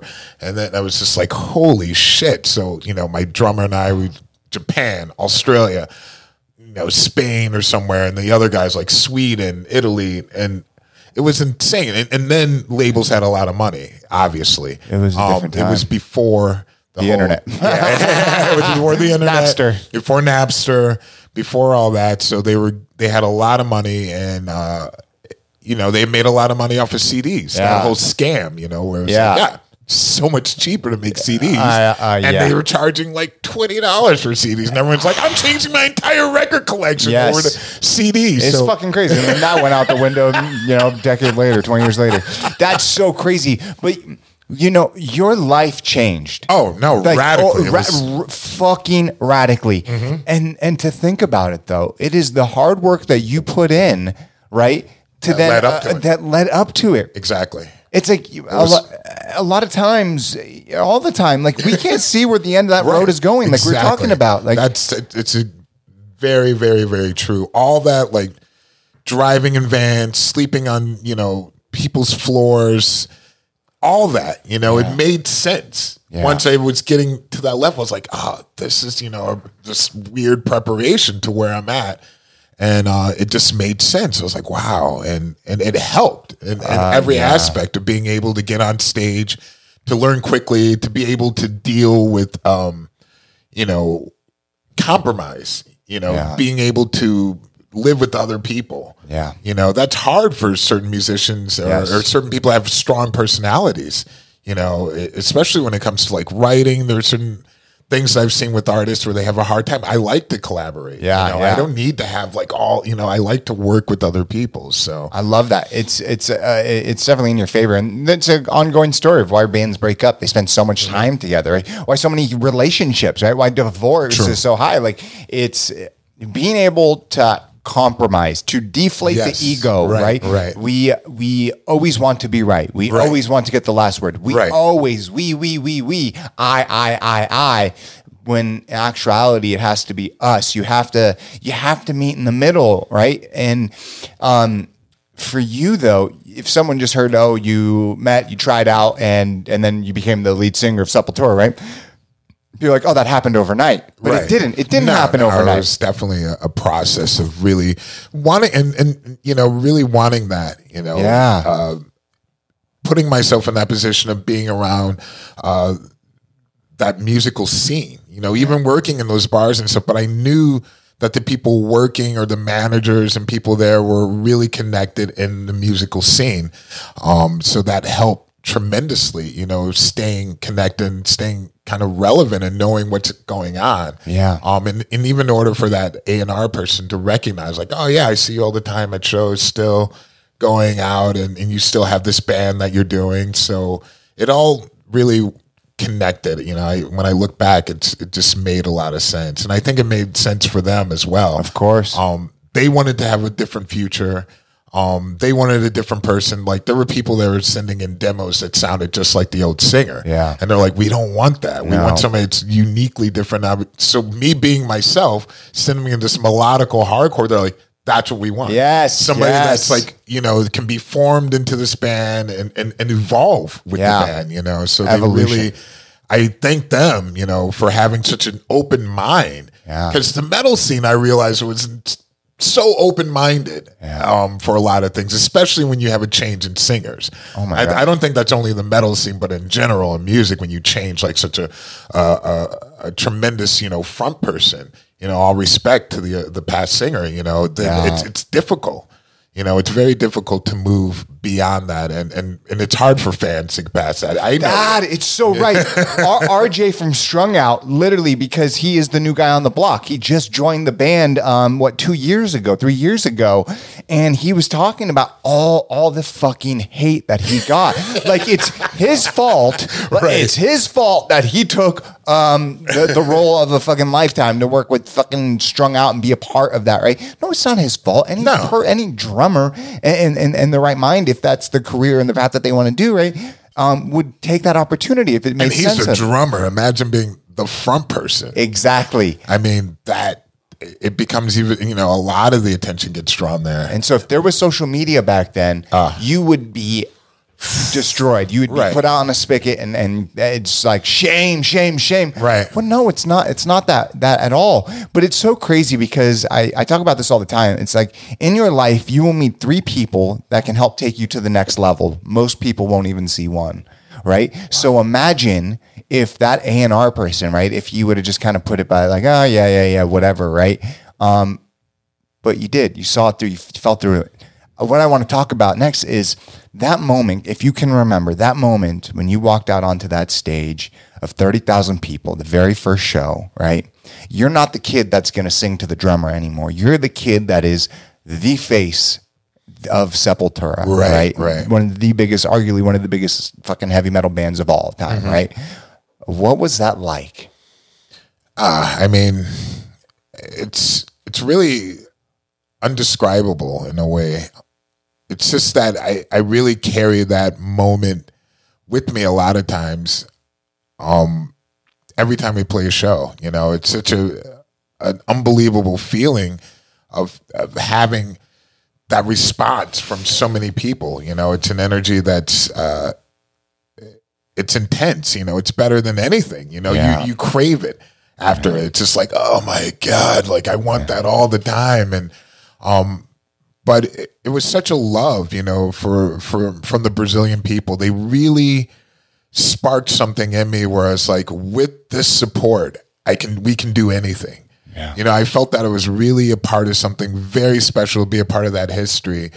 Um, and I felt and I feel that every time we step on stage, that that strength from Brazil, that belief in the band, you know, that pride that they have, you know, I realize that there's this is a big responsibility to step into this, and I don't want to fuck it up. So I want to be um, I want to be respectful of the past. I want to be respectful of Brazilians and the history and, and, and with this band, you know. So that was that's something that I feel and I remember feeling for the first time stepping on that stage. I was like, wow, I really feel a part of of this history and it's really something very um, beautiful and and I have a lot of respect for that. That is so amazing, man. I um that is one of the most incredible stories. Like I mean just literally that like that's fucking bonkers. It's bonkers. I mean, that was just the start. That's I mean, exactly it, right? I mean, so when you talk about like the, the haters and stuff, you know, the development of the internet is coming along. So Yeah. of course, there's these people that are like voicing their opinions, but you know, there were people who are extremely, uh, you know, cross-armed, you know, at shows, and just and and I knew that was going to happen. I was like, of course, Yeah. I knew it was going to take time for people to to to get you know to figure out like, hey, there's a new singer. This is a new phase of the band.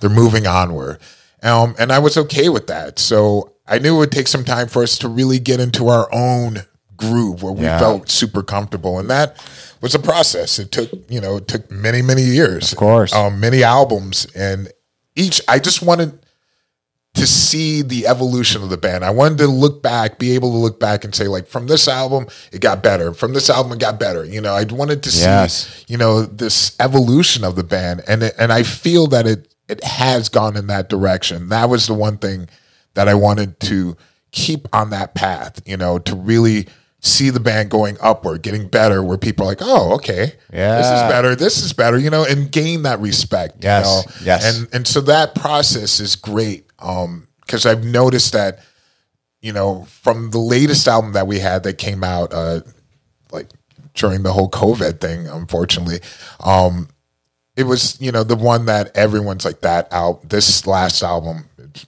the best best album. they're like the best Isn't I'm that just like, crazy? yes i'm like you know but it took some time for people to even like say that old fans are just like oh no it's just they're like okay now that they're realizing this is something different they've been doing it for 20 years Yeah, with me yeah, in the band yeah, you you're- know i'm not the new guy anymore no, not anymore. and so there's a whole fan base of people who are entirely different as well, a whole generation of, of people that Yeah. are able to see just me in the band. They've never saw the old formation.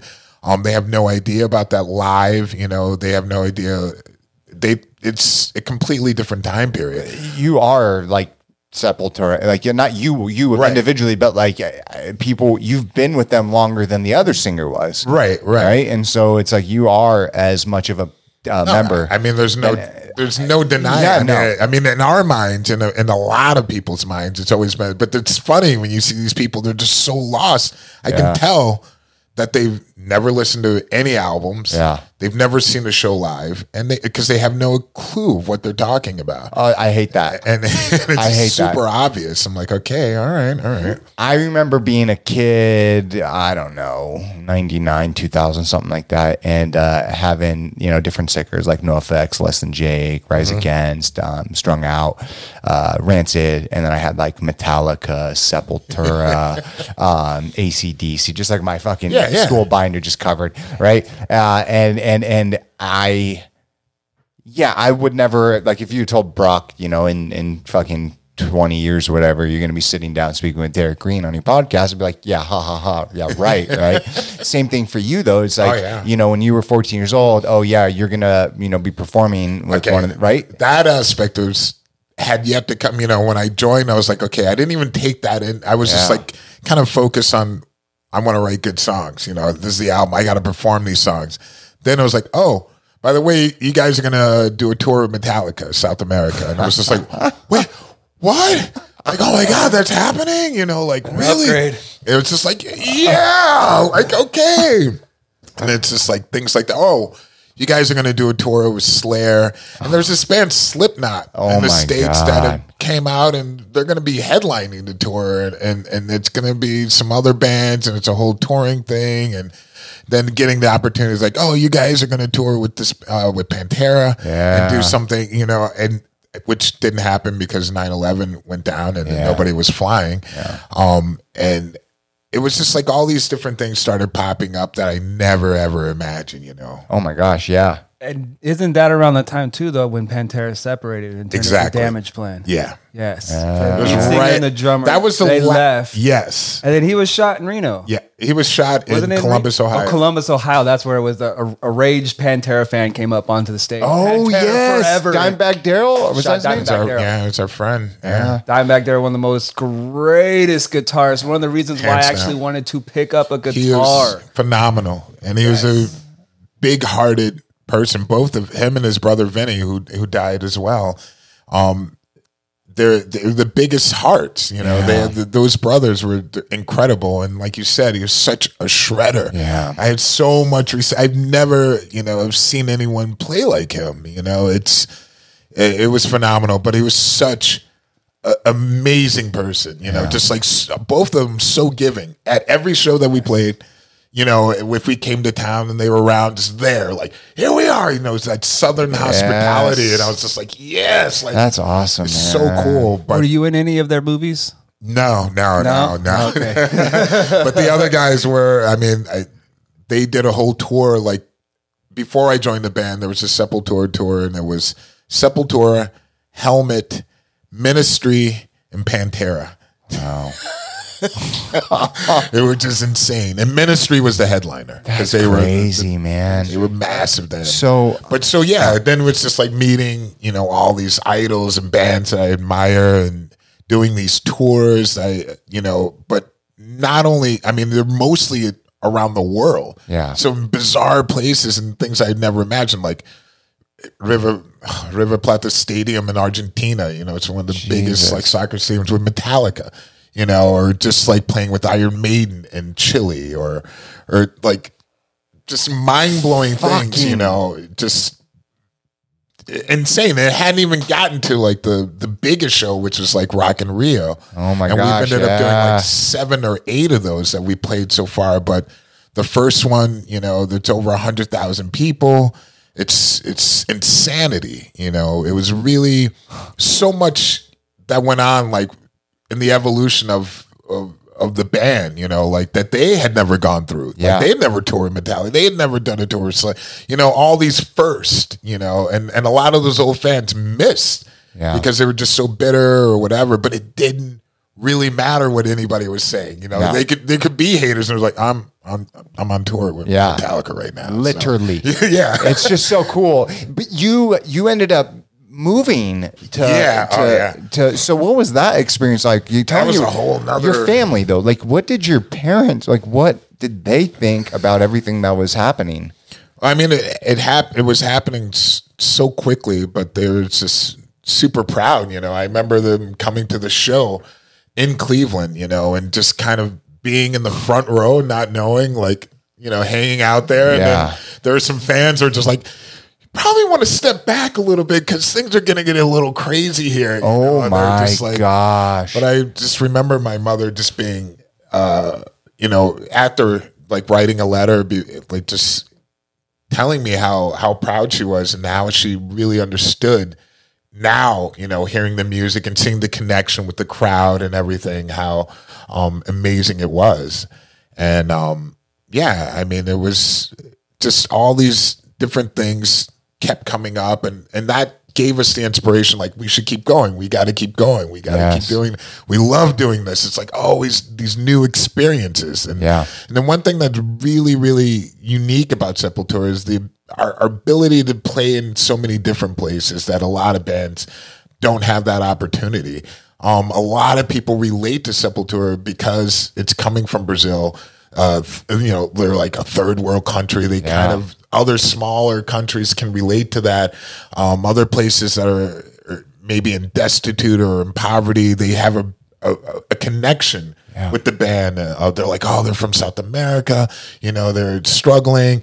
They're coming from this, and so we're able to play a lot of places like Mongolia or Kazakhstan or Kyrgyzstan, and, and, and just like really bizarre places you would never imagine the metal scene. India, you know, and and, and, and, and it's there. You know, those metal kids that are there look like the metal kids you grew up with. Isn't that crazy? Yeah, right? identical. It's- There's Bloodywood. Bloodywood is a, a phenomenal. I heard What is they're- is it? Bloodywood. Bloodywood is the name of the band. They're Okay. Indian metal. Oh shit. Okay. oh, okay, their okay. their vocals, and then they integrate their their like cultural Right, music with right. it too. Oh, I love It that. is amazing. and that and that is something that a lot of those bands love about Sepultura is that because that Sepultura is definitely one of the first bands to really integrate sounds of culture Yes. with metal and not be afraid to do that you know especially with the roots album Yes. and that and that was it came from being away you know this is quoting from Andreas and the guys in the band, you know, and hearing them talk about this in so many interviews, it's just being away from Brazil for so long.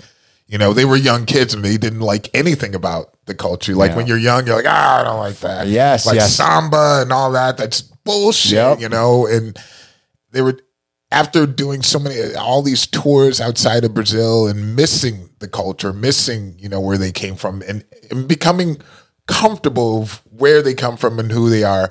I believe you can hear that on certain albums slowly their evolution before I got in the band, which I found very interesting and, and very uh, natural. Yeah. So they're growing, and then by the time they get to roots, they're like, hey, let's have these elements of our past, of who we really are. That was the biggest album selling wise because I think people could really relate in a way where they're just like, wow, this this is their personality. This is the band. They're not taking, you know, all these different things from that they like. You know, they they had developed more of their own personality. You know, they come into their own. You know, and it's from playing all these different shows and playing all these different bands. Now they have their own unique identity, and you can definitely hear that on Roots, and even before that, um, I think it even started on Arise. You know, was really when Yeah. it started to take form, and they also start to learn to, to write in English as far as the lyrically, Yes. because they always had somebody translate, which a lot of people don't know. Oh, like wow. they would write in Portuguese, and they had a friend translate it into English. No way. No way. And so when you came on the scene, because that's actually bonkers, Yeah. right? Because uh, the, uh, the, the, the language barrier between, you know, English and Portuguese, right? It's different. That- absolutely, You know, the, uh, it's just the, the way that you pronunciate the Yeah, cadence. I- simple yeah. words too could be misconstrued into a different. Yeah. But that was the beauty of it. I think there's a lot of poetic things that came out of that in the actual uh, lyrical uh, content of the music um, from the older songs. You That's know, it's so just like the phrasing cool. and everything. You know, just because of that difference. Yeah. D- damn. Um. Yeah, I did. I, I had no idea about that, and that's really cool. Right. Um. When you when you came on the scene, though, you move out there. What what Oh, goes yeah. through your head? Like, Well, I mean, I was single and so and young. How old? I was like in the late twenties, and I was like, "Oh my god! Oh, shit. There's so many beautiful Yes, women yes, here. yes, yes. just Like this is incredible place, and oh man, it was. I mean, it was insane, but I, I I really doubt it. It was.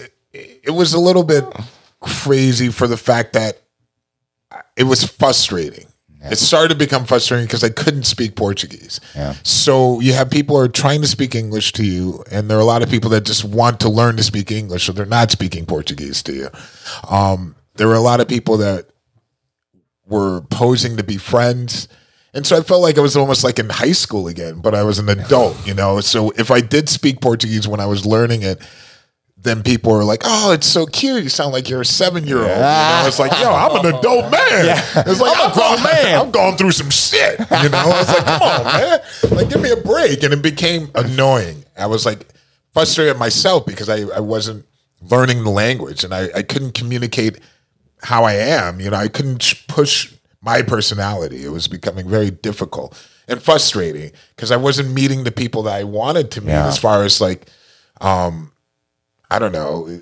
You want to meet people that you can relate to and Yes. And so- Oh, absolutely.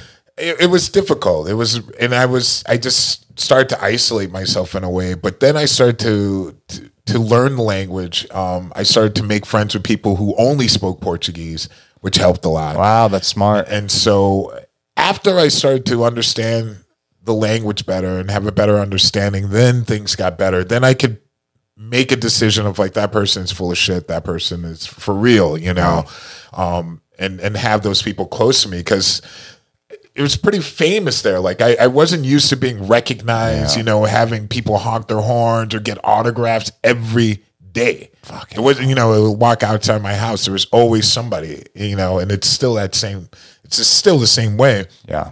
but I had to get used to that. So when I moved there, I wasn't used to that, and I was really like, "Oh my god, this is a little bit overwhelming having everyone look at you, everything you're doing. You know, in a restaurant, you're eating, and you're going out with friends, and people are just like, "Why is everyone staring at us?" Yes. Yeah. And Yeah. so then I was trying to like date, you know, and it was even worse because they were just like the you become intimidating. You know, the women are just like, uh, I, I'm not used to having everybody stare at us. I'm like, neither am I. You know, it's like same you know. I'm Yes. like coming from New York, where it's like actually it's not good to stare. yeah. at Don't people. look at anybody. That's disrespectful. Yeah, totally. And I, when I first moved there, that was another thing. I was like, "Yo, man, what are you eyeballing me? You eyeballing me?" They're like, "Yo, he's just he's." It, they're looking. Everybody looks at everyone here like, yeah. They're like, take that it was the down a biggest notch. culture shock Yeah, too, Completely. also. Like I had to learn. Like, okay, not everybody's out. You know. Yes, yeah. Well, that's so weird because I mean, anyone going through some level of fame, right? It's it's it's a lot. I mean, I can only imagine like what someone like Justin Bieber went through Oh at a young age. He I has can that. only imagine. He has that new song out with "Lonely,", Lonely. right? That and it's just explains it. Exactly. And so it's like, um, but it doesn't matter what level you go from one day not being famous, Right. right? People looking at you, watching your every move, to now everyone is, Yeah. right? It's Yeah. it's it's a lot to navigate. You're right. And, and it took some time, but um, once I got really people I felt comfortable with around me and I started to learn a lot more about the culture and what's going on there, then I really fell in love with uh, with Brazil. You know, it's it's such a fascinating place and and people I start to meet a lot of extremely fascinating people. Your bracelet. Um, uh, yeah, I, I definitely don't doubt that. I mean, it, it looks like a beautiful, amazing country. Right. Um, uh, when you finally got ready to write your first album with them, how long was that after you'd been part of the band?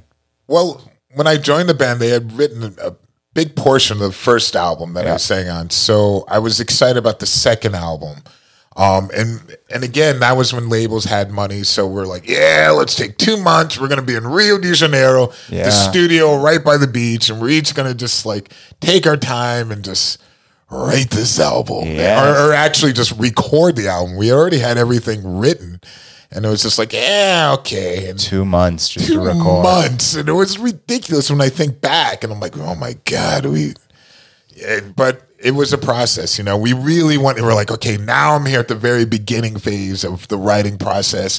You know, I have my guitar. I was going to write some part. I was playing guitar when I first joined the band and certain Okay. songs, but I wasn't really a guitar player. But I was like, I can just do these parts or whatever. But uh, we were just like putting that out there, you know, on the second album, just like, yeah, let's try this. And, you know, we'll have Jello Biafra come and do this part, you know, which was fucking amazing. I was like, he'll really do that. And we'll have this band, Apocalyptica. They'll do like the theme of it. And it'll be like a, you know, like a theme for like Conan, like Art uh-huh. Nation. We'll have Shepard Fairey do the artwork. so he did the album cover yes, for Nation. yeah. And and then it wasn't he had only done not so so much work. He wasn't as well known, but at the same time, we're like, yeah, this is gonna be amazing. Holy we did the artwork. We got Jello. We got this theme. You know, all positivity, all positivity. You know, everyone's together. Our Sepulnation. Yeah. You know, and then we but we had a label that was like, we don't like this guy.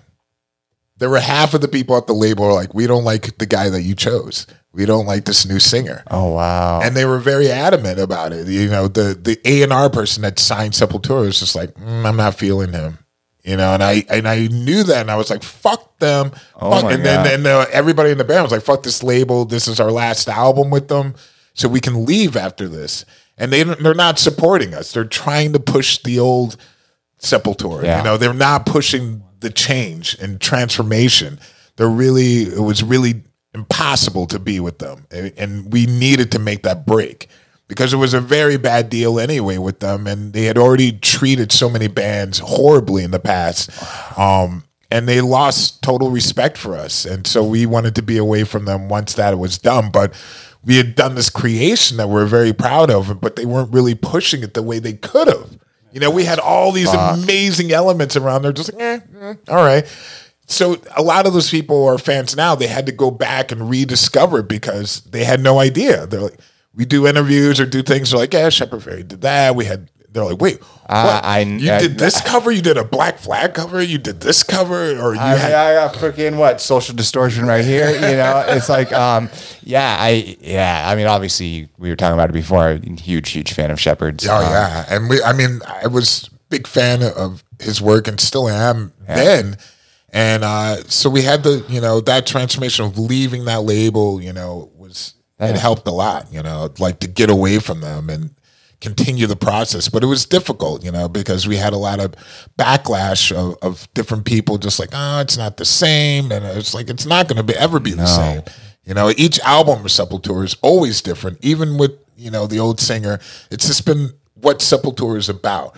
You know, evolution, changing each album, not creating the same thing. Yes. You know, Yeah. period. And not being afraid to try new stuff. Yeah. Um, and and that was something we're very proud of. And and I, individually, we, we're these type of people. You know, we need to create, and it's you know that's why we do music. That's the love of it. You know, Yeah. is being having the ability to that freedom to to do what you want to do, what you're feeling in that moment. Yeah. And a lot of writing goes on. It's because of the moment of what we're feeling at that moment. So of course we're going to be four years later different, or two years Yes. later different. Things have changed. You know, we have family now. We've seen certain things. We're influenced by certain things.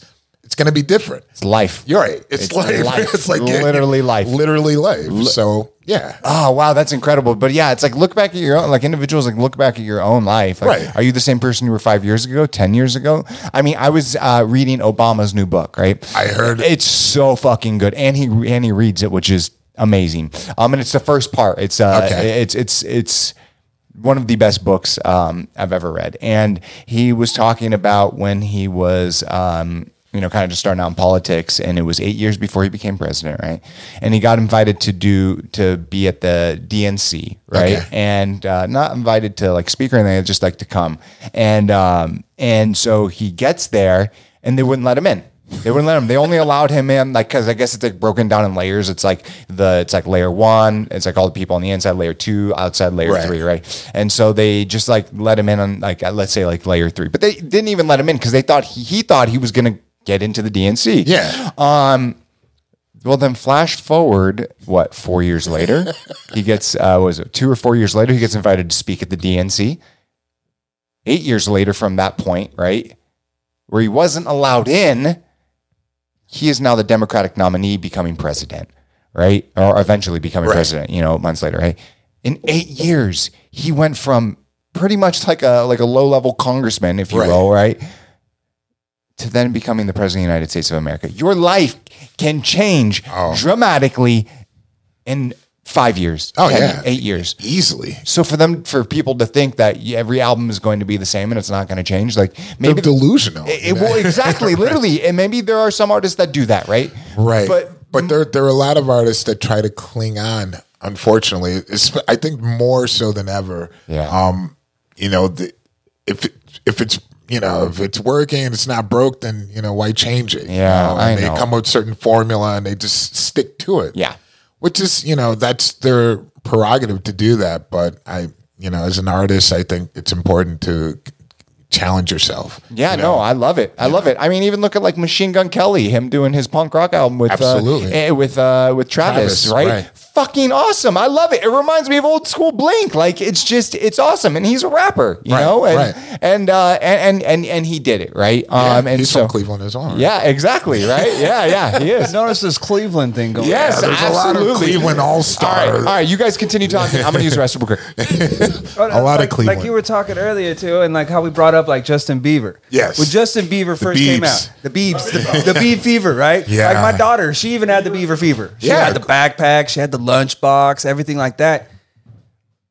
When you look at his music now, it is completely different. Right. completely because he was trapped in something that he was supposed to be in that somebody said here Yes. no this is how you're going to Right, do this right.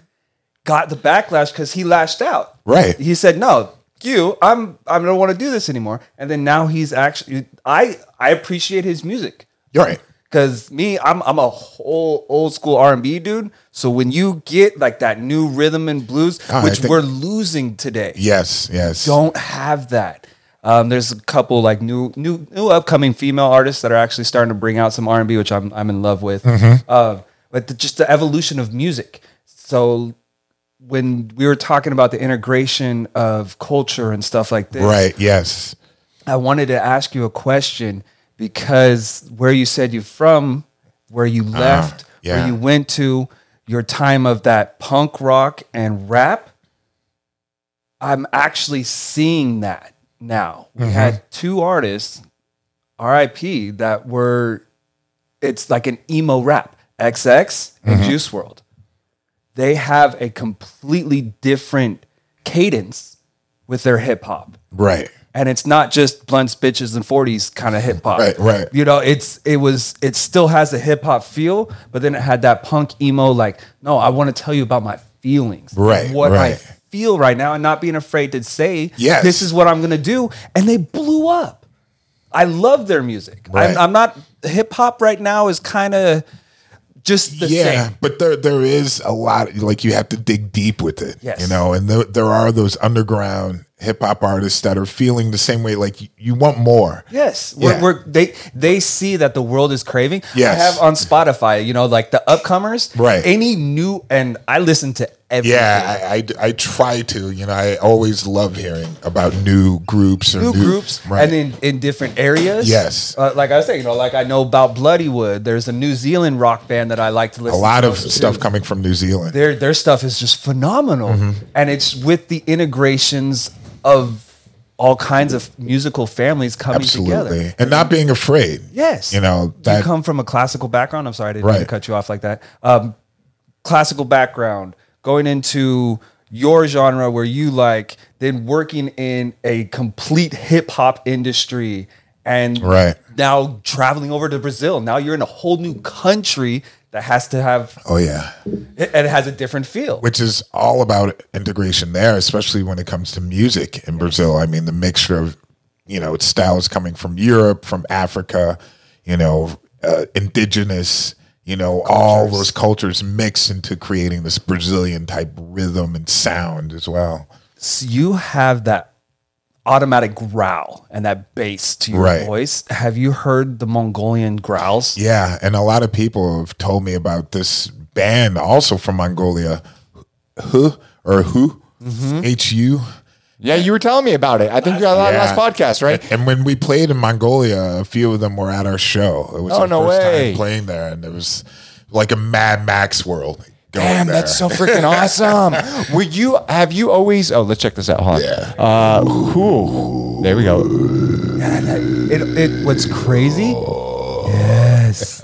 It's I could sleep to that, that. and then also too, what it's weird is I get like even an Australian like Oh, didgeridoo.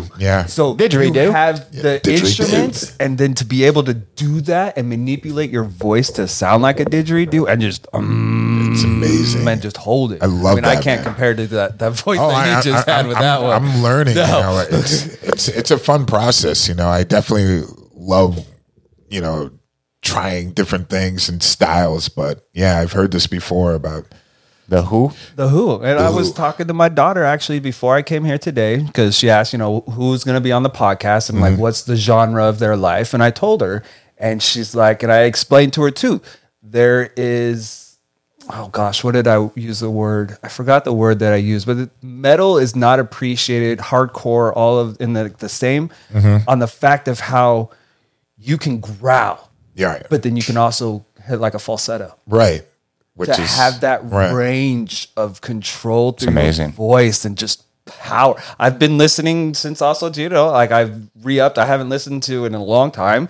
and so yeah, I'll be honest. And then, uh, hey, no, I just I have so like literally, if you go through my music file, files on my phone, you'll just be yeah, K-pop. I got all kinds of stuff. On my phone. Yeah, I, I think you'd be freaked out as well. I, you know what? I wouldn't be freaked out. I'd actually let, let's change. Let's Right, exchange yeah, some yeah, music. Oh, yeah. Oh, you got some of this? Oh, let me see. I got some of this too. right, right. And it, I told her underappreciated. That's what the word okay, I looking right. for.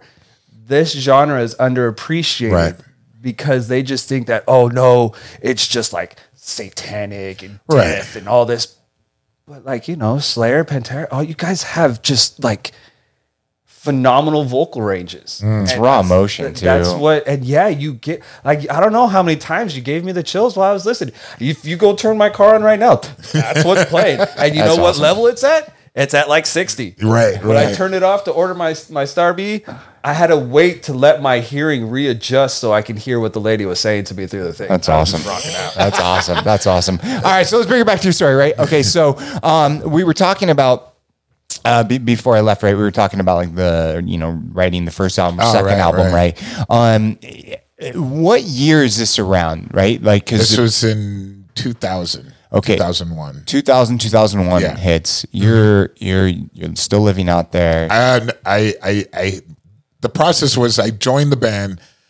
We did all this touring where it was just like didn't live anywhere. I was just like ah all over the place. But we did this promo tour and we are in Amsterdam. yeah. And I was like, this place is magical. I was like, I, I could live here. I, I don't have a, a, a child. I don't have a girlfriend. I don't have a wife. I was like, I can live anywhere I Yes. want. And we're always touring in Europe. So at that time, there was a, a friend of mine, and she was like, I have an extra room. She worked at Roadrunner Records, but started working at Epitaph.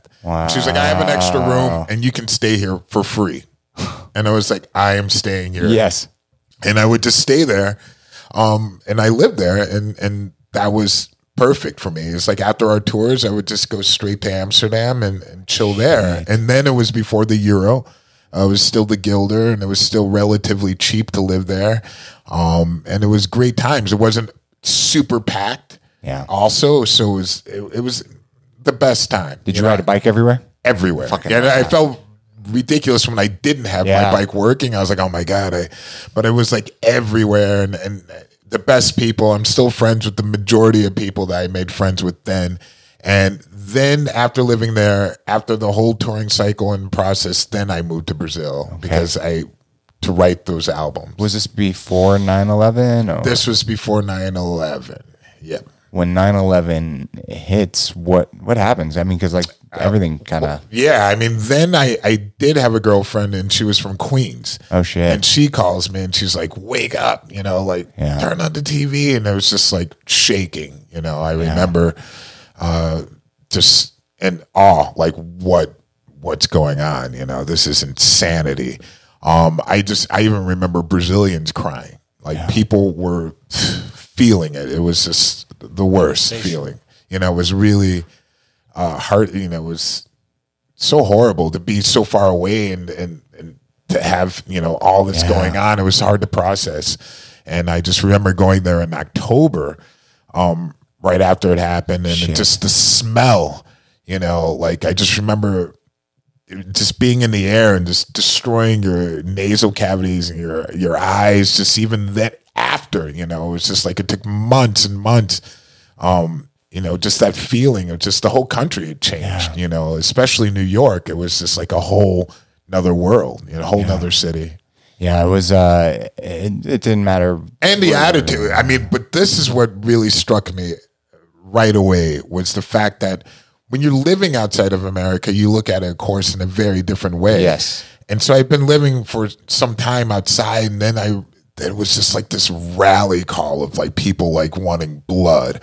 They're just like, we want revenge, you know, and it was like this uproar of patriotism of you know people just like not even knowing you know like this mob kind Yes. of building I was seeing in the media and I was like who are they going to attack Yeah, like they don't know. even know No. and then they they needed to pin it on, Yep. on it, could feel that happening I was like this is not good Oh my you know and then, and then this was like really um heartbreaking you know to see this like people just not knowing what to turn to and they're just open to anything Yeah. and I was like, oh, this is really bad. You know, we're going to end up doing some stupid shit, which we did. obviously. Yeah. Obviously. And so, uh, what was the outside of like like the way that people Oh, okay. felt from outside? That of was that was a whole phase of that because I've been living so long, so I forgot about that.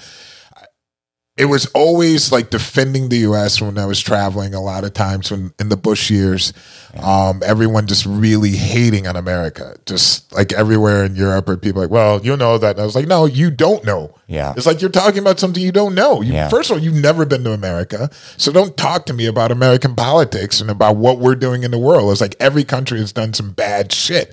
Majority of those countries have in their history. Yes. So it's like get off of your fucking soapbox, especially if you've never been to America. It's you don't. so it's not just one thing you're seeing on TV. I don't mean to. so uh, Yeah. that was like the Bush times. I was like, ah, fuck you. He was like, you don't know Yes. what you're talking about. Obama times, my God, man, it was like open arms, Yep. like in places like, oh, yeah, man, hey, like I love your country. This is oh, it's so it was night and day. So weird. It was so weird. Like it was like the love came back, you know, for it. I didn't realize there was such a hatred before, but I mean, God, I felt that, you know, it was just really a radical difference in, in, in world opinion. They were just like, oh, people were like a sigh of relief. Yeah. You know, like, oh, I'm so happy to see things are much better there because we have, you know, it's, it, you know, what we're doing here has such an impact on so many places around the world. I don't think a lot of Americans realize it, but the politics have a lot that go on outside of here, you know, Yes. in other countries. And so, um, people were relieved, you know, they're just like, oh, well, this can change can happen here too. And Yes. just really hopeful, especially in Brazil as well. They're just like, wow, this is great. With this change of, of even Trump leaving, they're like, oh, hopefully the same can happen here. Yes. You know, like, cause we have this Trump type person, Yep. you know, and, and so we, again, they're in a division as well. You know, like here, like the split, but um, it was very interesting, you know, seeing that from the outside and, and noticing. I was like, man, New York is it will never be the same. But I, I it was just I could see like the the weird negative shit happening when there were like bumper stickers and Yeah. t-shirts and people profiting off it. I was like, here we go we're going to make New York better than ever, you know? And there was like, you're going to make it unaffordable for anybody yes. to live there. And there was just like all these deals going down and all these, you know, high rents going up and condominiums and, and high rises. And high rises. So it's like boom, boom. And it just quickly, quick, quick, quick. Yeah. And it, came crashing down just recently. right. We'll get to that. Though. Right. Um. So this is like 2001, right? Yeah. 2002 comes. Kind of crazy. Yeah. And then um, and then I'm living in Brazil, uh getting comfortable there. And it, it's still like kind of a battle being in a band, like getting people to really um I don't know, just to like old old fans, you know, they're just like um not coming around and all right, is just be ourselves and and still be creative and doing what we're doing. We even did a, a covers album um, where we did like songs of different bands that revolutionized music for us. So Yeah. there was like Jane's Addiction. Um, we did a cover of. We did Massive Attack cover. Did a Public Enemy cover. Um, we did the non-typical covers that people would assume that we would do. You Yeah. know, they're like, I mean, we did do Hellhammer, and uh, but we did Devo also. You know, Holy it's like shit. just things that were just like out of nowhere and. And again, people were still absorbed in this whole split, and they a lot of people didn't even hear a lot of those songs. So, in one of my favorite covers that we did is Massive Attack. Okay. And I finally started, you know, there was recognition of it, like when I was watching the following, um, and somebody was like, "Yo, I think you guys are your song is in this following episode," and it was. It was our. Uh, Massive Attack cover. At the very end, it was like Edgar Allan Poe scene where he's like murdering or setting somebody on fire or something. I was like, holy shit! I was like, they're using almost the whole song. And That's and I started getting feedback. Like people were like, wow, that's a great cover. And then I finally got to meet Massive Attack. And No like- That's cool. Yeah. That's cool. So from from from that point, did you like? wa- Was it like you saw things start to change, like people becoming more Yeah. accepting? Definitely. I mean, we were coming, becoming more confident as a band, um, playing together as our, our formation. And we started to notice that there was a younger generation of people that didn't know anything about the past and they weren't really concerned about it. They were like, wow, what's happening now? This is cool. Yes. And and as soon as it got to that point of like, wow, we're really been working hard. We got these albums, you know, our drummer leaves, one of the original members. And and that was like, holy shit, you know, like and we had like a really good tour set up. Like we wrote an album and we're like, this album is amazing, you know. It's like based on Dante Alighieri's book, you know, The Divine Comedy, and we have all these different parts and amazing artists from Sao Paulo. Um, you have like orchestra parts in it. It's just like really beautiful album, like really incredible. And we spent so much time, and then our drummer was just like, I'm not going on tour. And we had a tour set up that was with uh, this band in Flames from Sweden. Um, and it was right at their peak of like really doing super, super well. And um, so we ended up taking uh, another drummer, our friend Roy Mayorga, who plays in uh, Stone Sour.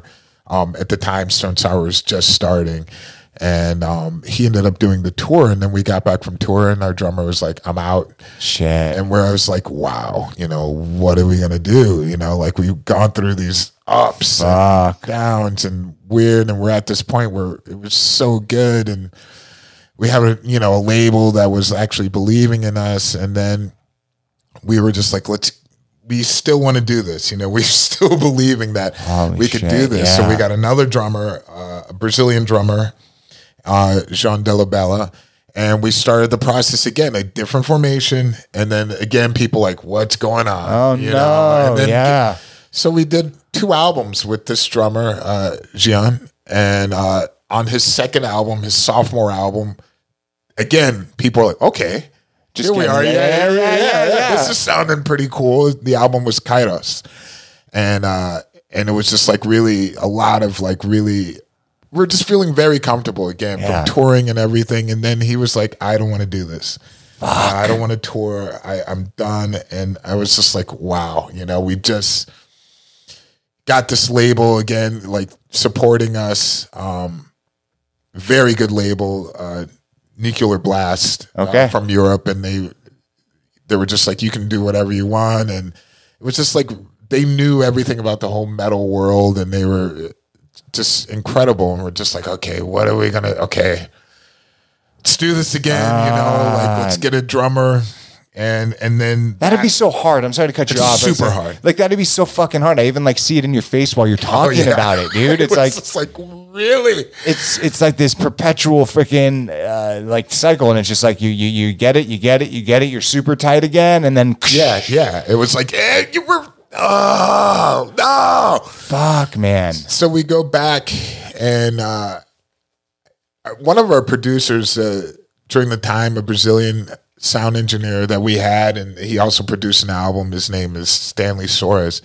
He was like hey there's this kid um, who's an incredible drummer. He's he's Brazilian. And I was like, okay, I'm gonna check it out on YouTube. And I went, I went to YouTube now. Yeah, YouTube Shit. now. I was like, let me check Jesus out. Christ! What, what year are we in? We're in like what is it like 2008, Okay. maybe nine. Okay. Yeah, but still. A- anyway, we're like, it's like, okay, let me check him out. And he's like 14 years old in the video. And, and, Oh. and it's like for Modern Drummer magazine. And they're like, the guy is speaking on stage. He's like, so we, we had a, a search for, you know, most incredible drummers and we found the most outstanding drummer from Brazil. And we're going to have him, we flew him out here. He's 14 years old. His name is Eloy Casagrande. And he came out and he does this solo and it's just like mind blowing. I was like, we gotta have that guy. We gotta have that kid. You know, like how old is he now? And it was like he was like twenty. Oh, shit. Okay, okay. twenty one. Yes, and then it was just like, oh my god! It was like he came in to do the audition, and he, and he killed it. You know, he knew every song. He was really in the metal, but he'd never been in a. He was never playing in a metal band really. Um, he was playing in a band that was like kind of popular in Brazil, like a pop power band, rock band. Okay. Um, but I, mean, I knew I was like, this is this is who we need. This this is a person that loves to play metal, but he's never had that chance to. He wanted to try out in the band when our first drummer left. And he was only 16 at the time or something like that. And his mom was like, no, he could have gotten in Yeah. then. He was that good. Holy shit. But she was like, you to go on the road at that age, it was like, nah, nah, you should just wait. Um, but then it was his time, and then he he just he just killed it. Like we did our first album with him, and it was just brutal. It was just so dark and sinister. Like a lot of people were just like, oh my god, like what they were like, wow, this is intense, but what's going on? Holy you know, second album with him was phenomenal. You know, he really became super comfortable. I felt that we needed to go to like Sweden to record because I was really getting into these Swedish producers and bands and their clean sound, but yet being very heavy and technical. And I and I felt that we never had a producer that was doing this with us, you know, giving this clean sound and um, but still was staying very brutal. And we ended up hooking up with Jens Bogren, who's done a lot of incredible work with Opeth uh, and um, uh, Kreator and all these different classic bands. And we went there and recorded the second album, Machine Messiah, with our drummer Eloy, and our after touring and everything, and he just killed it. And we expanded. I did some more singing type stuff Yeah. on it, and they were like, "Let's have this be the first track." And I was like, "Really?" you know, like for all those metal people, I was like, "They're gonna fucking."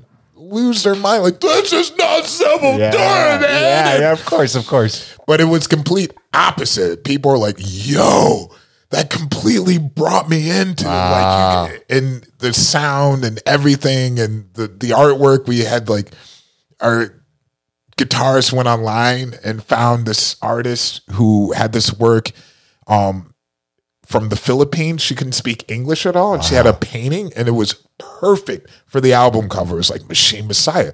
She had this idea of like technology being the new God, and that was the idea. The cell phone, you know, this is the new Messiah. Yeah. This is where we get our answers from. You Yeah. know, it was Machine Messiah.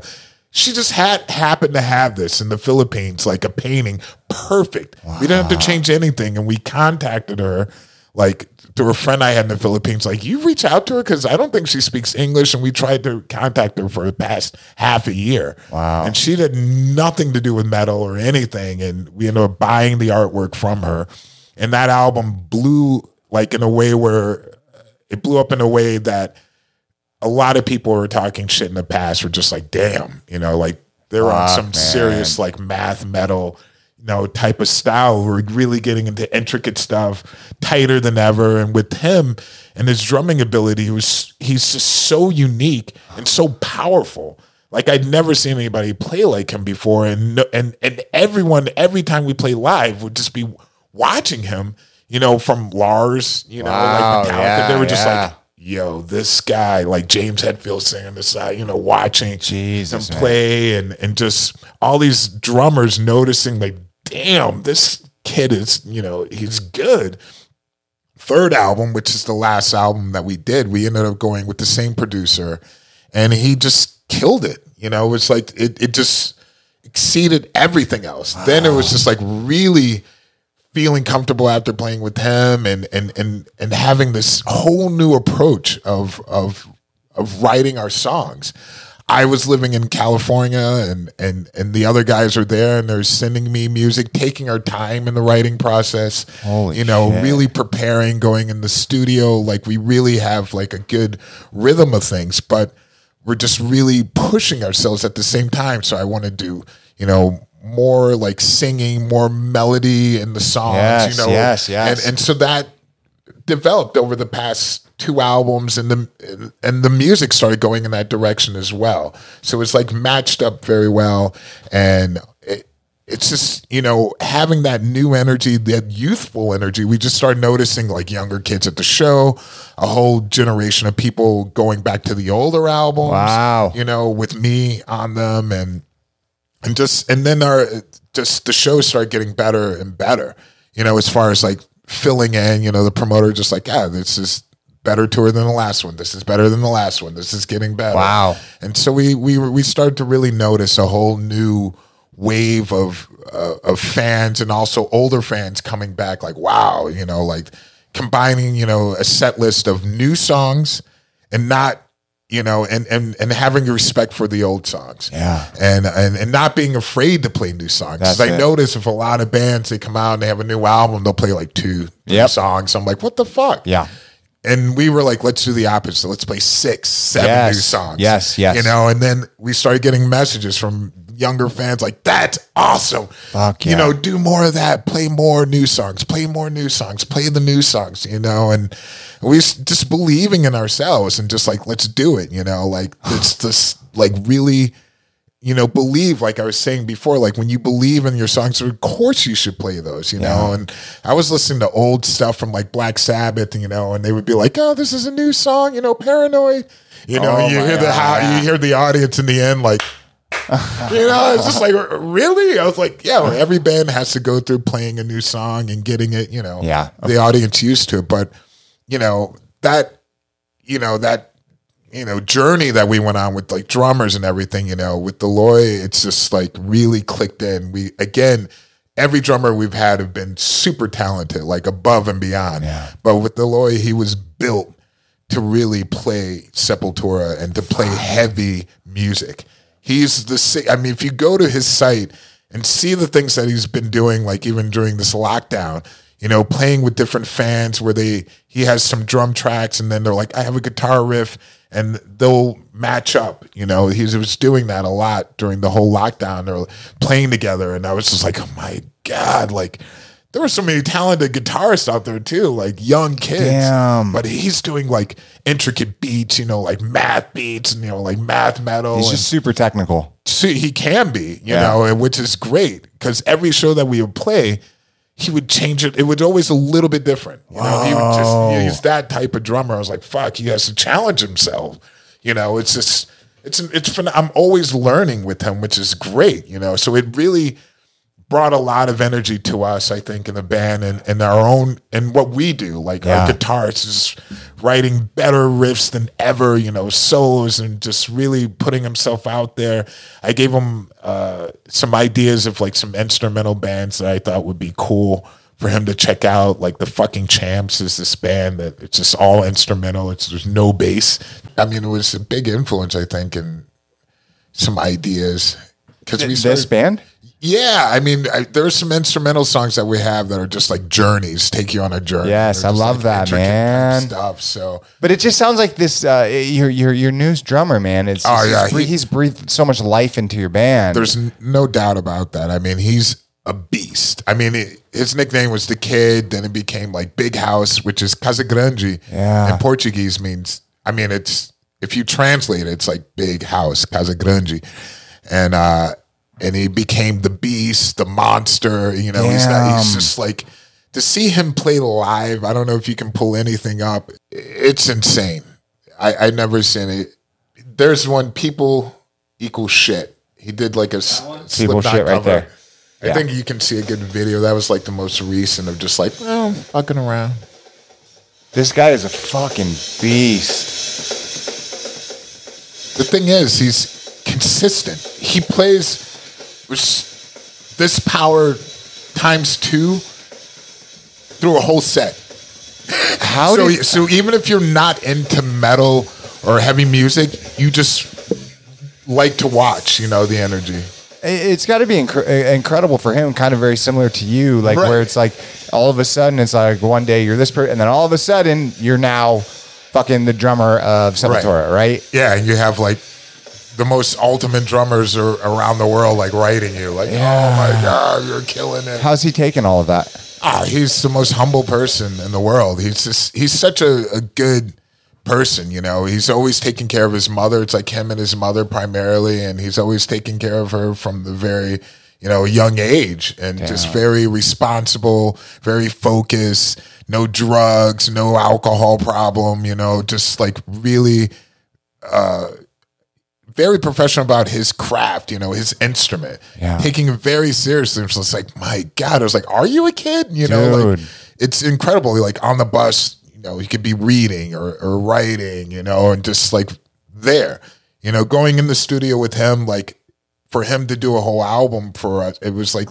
less than a week, it seemed, you know, like he's just so Jeez. there. Like it's like, that's the take, you know, like that, you know, two times, three times. For him to track a, Yeah a record, seriously. it's it's really like the producer is just like in awe. He's like, I've never worked with anybody like this. He's like the fact that he's so not only powerful but precise. You know, it's not only just about hitting Yeah. the shit. It's just like intricate.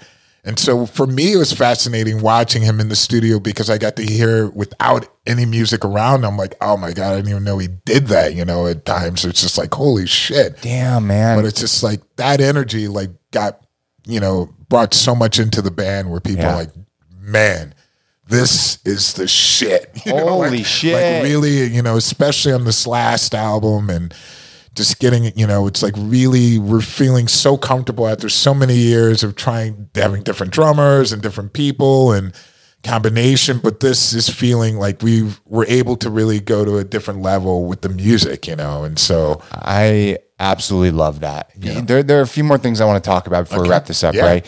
Um, uh, I guess just two, and then I'll, I'll break it down, right? One, uh, plant based, right? Two, um, uh, how COVID has affected everything, right? Mm-hmm. Um, which one do you want to start with?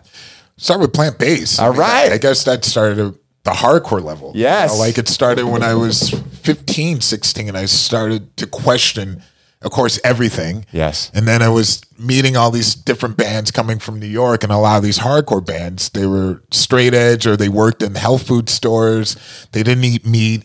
Um, they would come through the city, and I was totally influenced by questioning. I was like, well, you know, like, would it make a difference if I stopped eating meat or really like physically would I feel anything?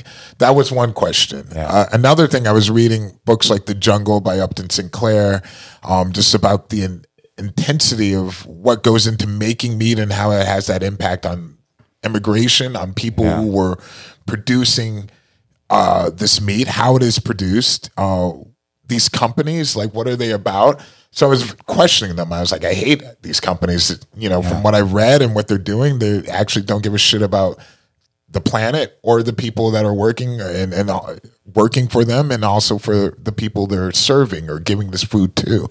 So I was like, I want to see if this actually makes a difference. I'm going to stop eating meat, and I did that. I was 15 years old. Um, and I, I was really sick. I think the first month I was craving it. Yeah. like I was just like my mouth would be watering if I'd see a commercial or smelling it. I was like, oh my god! I was like, oh, and it was kind of like going through a withdrawal. Yeah. Um, but then after a month, I I I felt okay, and I was just like really didn't want to go back to eating meat, so I just kind of stayed on that path for you know, over 30 years now. and, and so then at, I started to learn about uh, the dairy industry and I took that out as well. And also all products, um, leather and everything. And Honey? so, yeah, honey, I, I don't, uh, fuck with. And just, it was a slow process, you know, I mean, it was something I, as I learned, I was like, okay, okay, seeing both sides Yes. you know, really weighing it in. And uh, and I, I I figured it out that I really think it's important for people to discover on their own at their own pace. I wouldn't expect somebody to stop cold cold turkey. And uh, no pun intended. and so uh, I, I think that's important. And I really dislike seeing them being pushed down people's throats. I you hate know? that shit. I do too. It drives me crazy, and I don't eat. No, I, I've been vegetarian for five years, right? And it was something that I had to come to on my my own, right? And it's crazy to see the huge paradigm shift now, like right with all these companies, Right. um, popping up. One thing that is a big misnomer is like just because you're vegan or vegetarian doesn't mean you're healthy, because there's a lot of shit out there that is Oh, yeah. terrible. These Impossible Burgers, although they're delicious, right? Right. You eat enough of them, it's not going to be good for you, right? You're gonna have some high blood pressure. There's a lot of sodium in those. exactly, exactly. But how how did you manage it at such a young age and eat and um and, and do it all? You know, obviously I think correctly. it, well, it was definitely lifestyle, but it was something that I really looked into and I and I wanted to pursue. You know, it was something that I came to a realization. I started to realize it. Um, it was a process, you know, and, and things got better in the industry as far as like you're saying. Uh, it was inevitable that it was going to happen. Yeah, you know, we can't maintain the way that we've been going with the amount of like slaughtering of animals and destruction of the planet. I mean, can keep going that way, but we're not going to have a planet, and we're not going to be able to survive in an environment that's completely, you know, destroying everything around Everything. us. So. It, it, it took time and, and just learning about it, you know, reading about it and, and, and seeing it through people who were actually living that lifestyle. Um, having a lot of people and friends who were, you know, doing like certain marathons and certain things that- with their life and I was like wow they're really pushing it you know Yeah. and following these this lifestyle so it was hard on the road um, but it got easier because people started to understand it Yeah. a little bit more so going to venues like in for example in Europe they cook you a lot of meals at venues and they started to um, be more thoughtful. You know, I come out and they're like, oh, this meal has a protein element to it. I'm like, great. Cause Yeah. before it'd just be like, ah, here's some, you know, pasta and some sauce, you Yeah. know, and it'd be like, that's it, you know, or here's a salad. You know, Yeah. like there's your vegetarian meal. Like, hey, we got some grass outside too. And I was like, oh, we got a comedian, Yes. you know, like, and so it's like always the comedian there. I was like, you know, you're not funny. No. And I've heard all these jokes, Yeah. you know, and it's just like, so yeah, I know. I was like, all right, but uh, it, it- I started to notice, you know, like people really um, having a little bit more respect for it, and like I said, it was inevitable that was going to happen. All that shit is like catching up, Of course. you know, and and we're definitely feeling it now in COVID. Especially when they're like, "Why is America so bad? Like, why Yep. is there all these cases?" And it's like, well, you think about it. There was a lot of things going on before COVID. You know, you had half of the country overweight Yeah. or obese, or Now more. or more. Yeah. Definitely more, I believe. Um, too. High blood pressure, you know, diabetes, all these things affecting people for such a long period of time.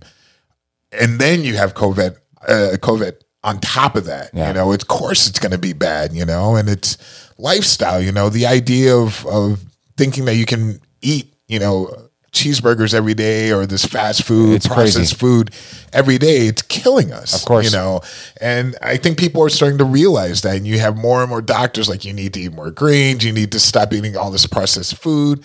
Yep. And nobody really listening until it actually happens to them, like, oh, I had a heart attack, or, you know, oh, I had, you know, people having serious, serious health problems and they're taking tons of medication for Yep. it.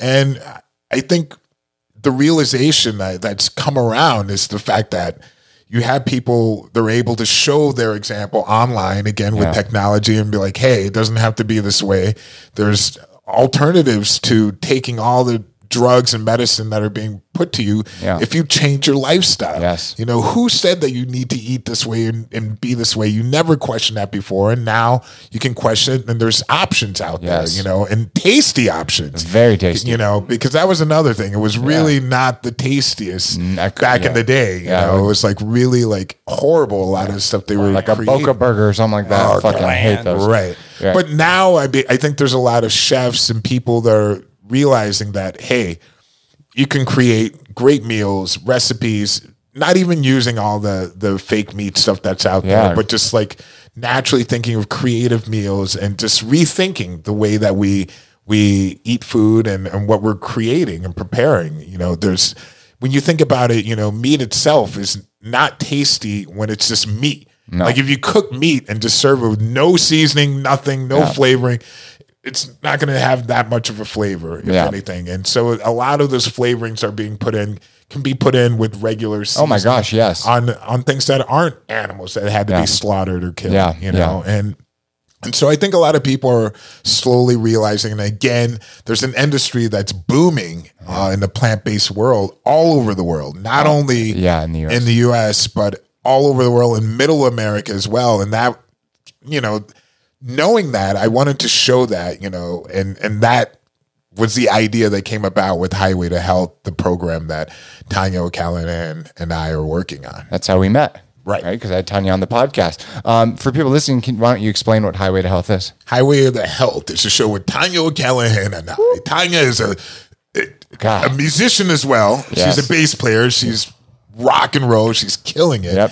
She's played all over the world, and she's from Ireland. I, Oi. I am Mullingar. Yeah. Right over there Oh. from Ireland there. She, she, Mullingar. she She, likes to slap at a bass. She likes to slap at the bass Yeah, there. that's just for her because she, she when we when we did our podcast, she goes, "I fucking hate like first she's like I sure. fucking hate when fucking guys say that," and I just tease her with it. yeah. Uh, but uh, But so yeah, we had the same idea. Like, let's have a TV show where we interview different people from all walks of life and talk about plant based lifestyle. Not only about food, but uh, just about everything that has to do with changing the future and a, a better planet and a better place for everyone.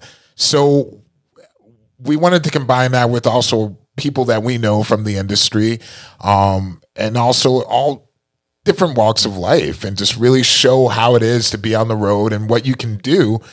All I re- really wanted to answer all those questions that people might have that aren't plant based because I, I hear a lot of them like, "How are you so big and getting the protein?" Yeah. you know, like where are you buying this? It's so expensive, and you know, really breaking those things down slowly and and we wanted to not only have plant based people on the program, but people who aren't. Yeah. You know, and show that, hey, it's a process. You know, it's a timing. If you stop eating, you know, meat for let's say one day a week, that's progress. That's, of incredible. And it's going to be good for you, the planet, and for the animals, of course. But it doesn't have to be radical. You know, it's like each person has to really make their own decision. And so we just want to put those, you know, those questions and answers out there, you know, but really keep it open for Yeah. people to, because we want to attract people who aren't plant based to watch Yes. the show. You know, it's like we don't want to preach to the choir, you know, and Yeah. so we really want to go at those people that have those questions, those honest questions. And when you look at a lot of those restaurants are out there now plant based, majority of the people going to them aren't even no, vegans. no, You know, no, no, it's just delicious, right? Yeah, it's just delicious. Yeah, it's absolutely delicious. Who are some of the guests that you guys have had on? Uh, we had Kat Von D, Nice. famous tattoo artist. Uh, we've had Moby. Uh, we've had Kevin Smith. Nice. Um, we've had uh, Steven Adler from Guns N' Roses. Uh, Nice. We've had Rufus Taylor from The Darkness. Mm-hmm. Um, we've had God a, wide variety of different Yeah. guests, and, Yeah. and but we're really going to be pushing more. We have one season done that we're out there now trying to sell to a network, and believe that should happen soon. Yes. since a lot of content is needed It's amazing. It's and, uh, and it's positive content. You know, Yeah. it's just something that uh, people really would love to hear now. I think, and it's a twist because I've never seen any show like this. Yeah. Um, and I love travel shows with food shows, and a lot of them go to places that are very exotic, and they're always eating like exotic animals and things that Yes. I would never buy. And I'm like, that place is ridiculous, and that's, you know, I would never go there. Most people I don't think would, but we want to show, you know, places that you could go to and places that you would like to try, and um, that don't involve like murder. Yes. No, but it's true. It's true. Did you see Zac Efron's show? I did. Did you like that? Um, I thought it was. I, I thought they had a. You know, the visuals were great. Yeah. Um, I don't know. It's just like, very fabricated in a way where I don't know. I understand. Yeah. I understand. But I think it was. You know, there were definitely positive points on it, and I think that was really cool that um, they're putting some type of message out there. for sure. Right. Um, but your show is different and unique. Yeah. And, uh, uh, it is. It is. No, it's Just for sure. I want. It's I mean, I different, mean, I mean, it's different, bro. and it's a real connection that we have, you know, uh, with the the people that we're doing interviews with, um, and there's the connection that we have as host, you know. Um, so, and, and we've been doing this for a long time, and I think it's interesting because we're able to show a lot of things from behind the scenes, Yeah. you know, and it's going to be great once things start to open up again and we can film. You can really see like backstage and what you know certain rockers or people are eating on the road and how that really works and and you know we're going to show a lot of different things that I think people have always been curious about. I absolutely love that. Um, how has you know COVID affected all of this? Like, right, because like you you're you're filming that show, right? You guys got a whole bunch in the in the can. Um, when's the last time you guys went on tour?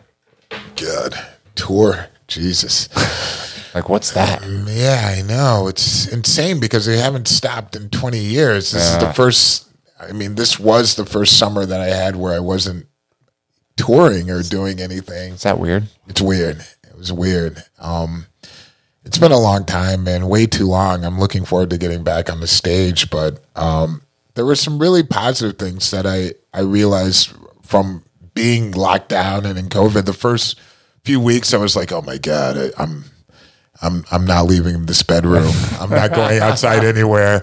And it was just like, okay, here we go. We can bake. Yeah. you know, like, it's just that's all it's gonna be. And then it was like that ended very quickly. Um going to like, okay, I, I need to have some type of agenda.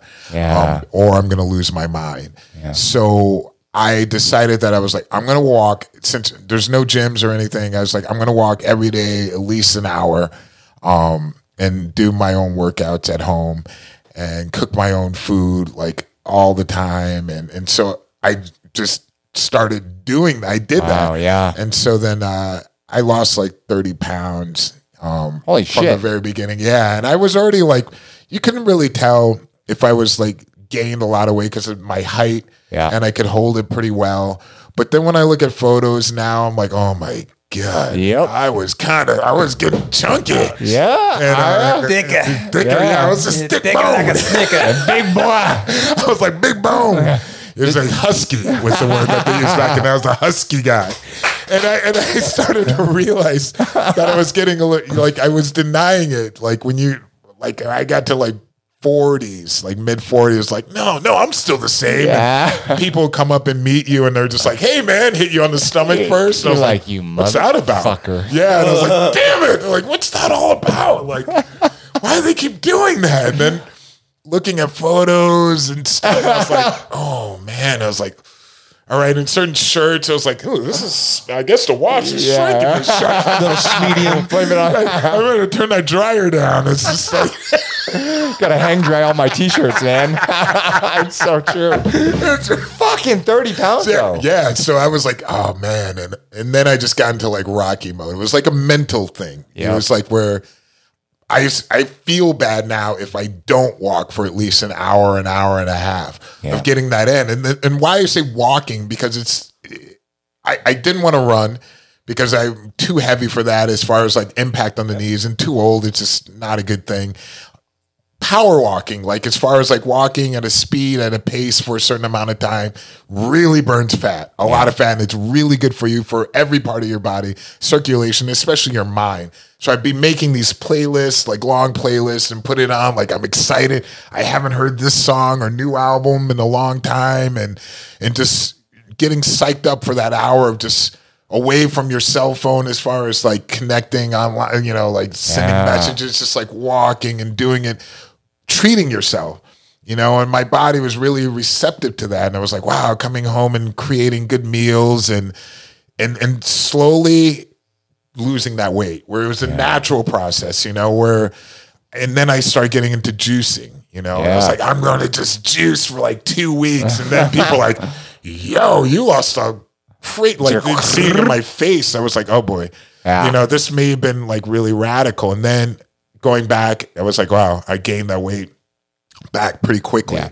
So then I realized like intermediate fasting Yes. was like the way that I wanted to try after the juice cleanse. So I did the juice cleanse not for two weeks, only a week. and really um, drinking a lot more water during that and, and slowly learning about doing it in a healthy way. And then with that intermittent fasting, keeping the weight off and eating whatever the hell I want to eat. Yeah. So it's not a diet. You know, it's like I eat, you know, between these hours, what I want to eat, and I eat, and I want to eat something very good Yeah. because you're thinking like you're waiting to eat until that point, and you're like, I know what I want to eat. I know what my body needs. I know what's going to make me feel good. And you start to become more conscious about what you're going to eat and snack on. At least I did because you feel it. And then when it's the cutoff point, it's the cutoff point. And then you have like reasonable snacks at times where you're like, you know what? Yeah. I'm going to have some popcorn, you know. it's like, you know, but I'm still going to do this and I'm going to do the walking and I'm going to do the, you know, the bare minimal of using barbell exercises at home.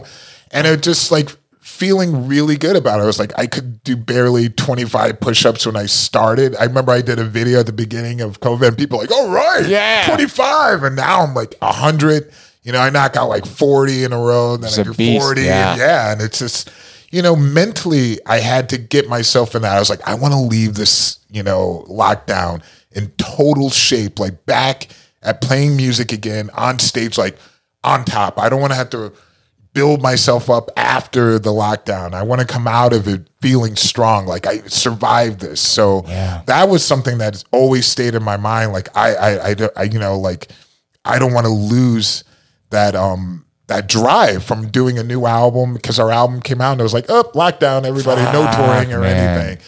And so I want to feel really good when it, things go back to some type of normal, a different normal, and and just feel good, you know, like be on top of it physically, mentally, and just ready to go. and that. so I, I, I was been doing that consistently, staying positive, doing the voiceover work for Highway to Health, Yeah. completing the season and the editing, and um just you know staying around a very small core of people um and and, and positive people you know like Yes. staying away from the negativity um helps tremendously you know? So it's like a combination of those little things during the lockdown have kept my sanity you know? Staying around people that you truly love and and communicating Yes. you know? Like i've done more reaching out than i ever have before um this whole lockdown and, and realizing like who's important to you and and and why you know? And what you do for each other. And it's just really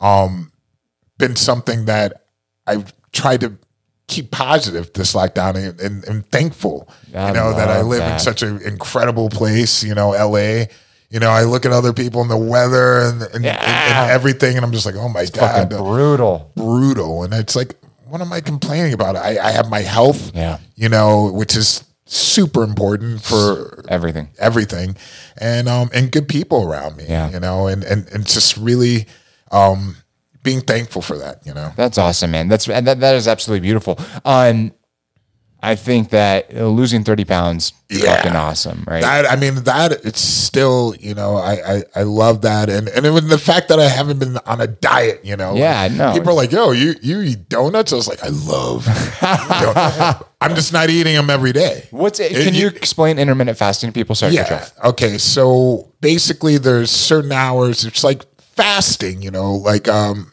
but while you're sleeping, kind of, it's when Yeah. you're doing most of the fasting, That's the most of your hours. right? So it's great. Like I will wake up at like let's say eight or or nine or seven. Uh, do a workout, coffee. Yeah. Start drinking coffee again because I can handle the caffeine or tea and really good tea. And um, and with coffee and tea that have that caffeine, it kind of it lowers your It curbs, curves your you. hunger. Yeah. Oh hell yeah. Purpose of Absolutely. it. That's why you start your day with a cup of black coffee. Oh yeah. Black coffee or uh, dark tea, I think is. I Or don't know about dark the tea, but I know it or black has to be the tea. black coffee without like creamer and all that added stuff. Yeah, yeah, yeah, that Just makes a sense. strict black coffee. That helps. How long after though? Oh, okay. So then uh, I usually um, will be eating at two. Two o'clock is my time, and then I from two until eight o'clock, I am uh, I can be eating. So six hours of the day.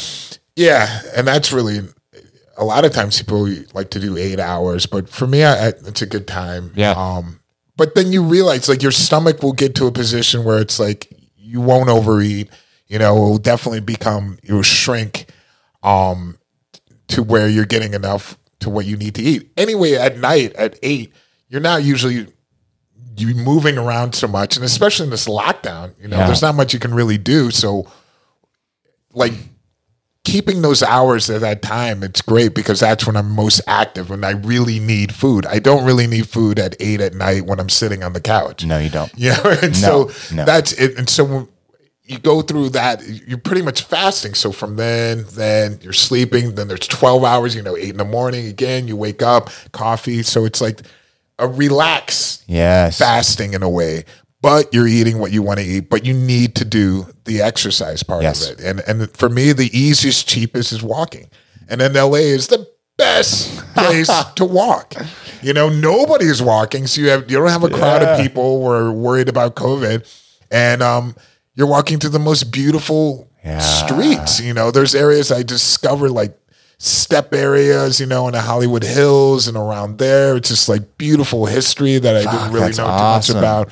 But um, it was really like the weight, um, that whole walking, burning those calories. You know, it's like math. You know, it's like the amount that you're taking in, and you just start to think about the quality of food that you're going to eat within those hours. You want it to be the best because Yeah. you're not going to eat for those amount, you know, a certain amount of time. So I, I, I learned so much about like different soups, you know, creating soups they can put in the freezer and they're like really healthy. Uh, overnight oats. It's so My wife good. loves that. Yeah, I, I, I got some in the fridge right now. I got a, Man, the fire. It's so, so good. Yeah. Anytime eating that, it's Yeah. incredible Yes. because it's just takes you two seconds to Do you make mash up a ban- banana first? Yeah. Yes, yes, yes. You just showed me. banana Yeah. and, and blueberry Yep. and switch it up and mix it a little bit of cinnamon Ooh. and then uh, just like a like very little bit like a teaspoon and then uh two teaspoons of maple syrup. Oh, I was reading that. and it's just that. like boom and I chia seeds. love that. yeah, chia seeds. Yeah. Chia That- seeds. and that cinnamon is that burner Yes. for your fat. yeah. Do you soy or almond milk? Almond.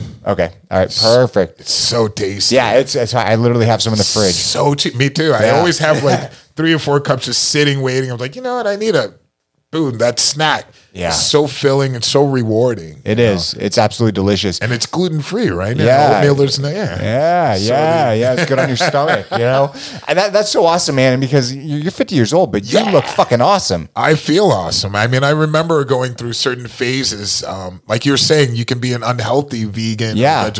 And I remember like 30s, I was like, yeah, I'm going to rip this. sh-" I was ripped, like really working out. And then 40, it was just like, you just, your metabolism just Yeah. starts to slow down, I think, a lot. You know, I started to notice like, damn, it's just like I used to be able to burn this off like quickly from touring. I would realize because I would burn a lot. Oh, yeah. And, and then it was like, come back from tours, like, mm, I didn't lose so much this time, you know? Damn. and it's just like really getting away from that processed food. I, I think cooking, learning to cook a lot at home helped a lot. Certain recipes, I was like, this is so easy, Yeah. and I'm saving so much money from Yes. eating out, and and just keeping a balance of things. You know, like if you are going to eat out and have like that, you know, um, stuff that it's good, you know, like impossible Yeah. beyond. It's like make it once a week. Make Exactly. it something enjoy like, wow, I had it today and it's amazing. And then you can move on to something else. There's so many different things to try. So It, it really is true. Oh my god, that's awesome. Um, as as we wrap this up, man, because uh, sun's going down. the sun is, going down and he turns into a vampire. No, it's like when it, it- did you notice like when the clocks changed, I was like, damn, it's I like seven fucking It's so hate that. forward yeah. Or fall, uh, did Fall back, fall back, fall back. We were falling forward. back. I was just like, oh my God, it's six. And I was already in my pajamas, like, oh, oh wait. it just doesn't make six. sense anymore. Like it just doesn't make sense anymore why we do it. But um, but but I guess the last question I want to ask Okay. is, uh, why did you move back? Oh, yes. Yes. Why did you move back? So it, it's intense to live in, in, in Brazil, um, Sao Paulo especially. And I was living there, and it's a city with over 20 million people. I mean, it's massive. It's it's massive. You think of New York, and it's like tiny in comparison. I mean, it's a it's a city that has like helicopter traffic. You know, like Jeez. people are going to work in helicopters. You know, the super rich and uh, business crazy businesses that are going on there. But um, there's a lot going on, and it's intense. And so I, I really started to miss a lot of things about America, and and even being a citizen here. You know, there were certain things I took for granted. Um, and I couldn't really get resolved there, and and and I just really miss uh, a lot of my family and friends and getting older. And I was like, you know what? I, I really want to be back in the States. I love when we have a chance to go and tour there. And um, I just felt that I, I, I, I needed to come back and I miss a lot of the creativity that happens from being in the States and being around that. Um, that type of energy. Not to say that Sao Paulo isn't creative, and there's it's it's a different energy. Yeah. and um, and I just really missed it. You know, it's been long time, you know, away. Yeah, a long Um, time. And I and I wanted to get into some different things here, like voiceover work and stuff like that, and um, just change it up. You know. Yeah, absolutely, man. Damn, that's incredible. I mean, you have one hell one hell of a story, and Yeah, man, it's still still going on. it is no, it, it, it is. Um, as we close this down, what is the future? Right? What does the future look like for you? Um, going forward after all this, like when are you guys going to play your first show? Like, what the fuck does that even look like? I mean, we're working on. We'll probably have to do some type of live stream uh, Yeah. for the band. I don't know when. It's hard to say with everything COVID going on there in Brazil, Yeah. let alone here. Um, but we have a tour set up for November, December in Europe. Okay. we'll see if that happens. I I'm being very optimistic about it, but if it doesn't happen, I'm not going to be that discouraged because it's like, yeah, it's not. It's we're not, ready yet. Not ready. I mean, the Super Bowl's going. They're like one third or one Yeah, uh, fourth. Australia, they have full on rugby. Yeah. Like no mask, nobody. You have that in the states now too. There's been states that have released the or lifted the mask in Wow. America. America. I, I don't. it's I, yeah, crazy. America's America's just fucking weird. All right, let's just be honest. Like, Shout out to all those Karens. yeah, well, like straight up, man. And it's like I I don't know, man. Going forward, like regardless if the mask thing's taken away or not, like if I have a cold or something, I'm gonna rock a mask. I don't. No, give a fuck. I, I like, mean, I like it. After I'm going to be rocking a mask when I fly every Yeah. time. You know, no, Ooh, just- that's the nastiest place. Yeah. yeah, yeah. And I'm surprised I didn't wear one in the uh, past. I past. me too.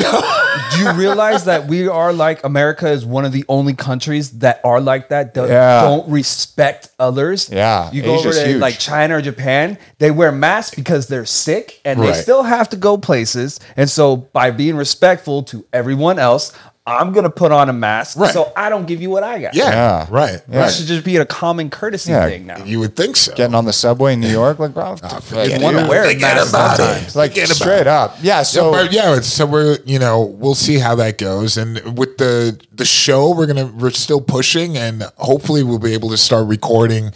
I think we'll be able to move forward with that um, sooner um, than actual live shows. yeah. Um, but it's exciting, you know. We really want to work on a second season. We have a lot of people that we want to interview and places Yeah. that we want to go, and um, it's just growing, you know, online. And we we getting a lot of feedback from certain people. But once we have connected with the network, that's gonna where people can actually see it, um, then we do the the real promoting and pushing.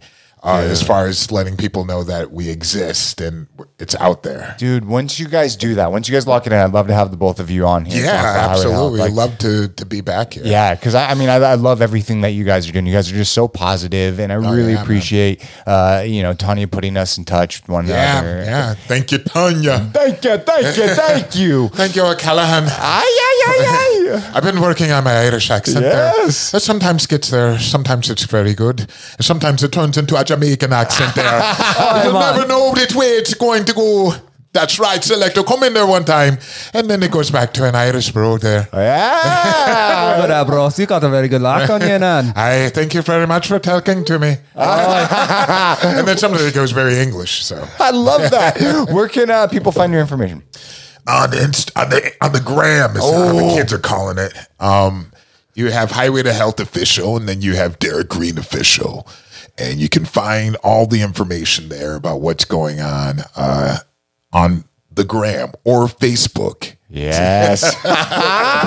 MySpace, I think, is closed down for us, but Uh, I think that's just done, boys. I think it's done. All right. all right, all right, all right. Oh yeah, nice. He listens to your stuff. Holy shit. Derrick, man, thank you so much for coming on the show. Thank you for having me. Absolutely. It's a- it was a pleasure. And until next time, Until next time, have a good night. good night, everyone. Baby. Wowzers! Thank you so much for listening to Back to Your Story. And thank you, Derrick, for coming on to share your incredible story. Remember to like, subscribe, share this with a family member, a friend, and a foe. I always say that shit. Uh, head over to our YouTube channel as well, youtube.com backslash back to your story. Follow us on Instagram at back to your story, uh, Facebook if you're old. And uh, remember, new stories get premiered every single week. Sometimes they're early, sometimes they're late, but we put them out. Have a good night, people. Peace out. Mother. Boop, boop, boop.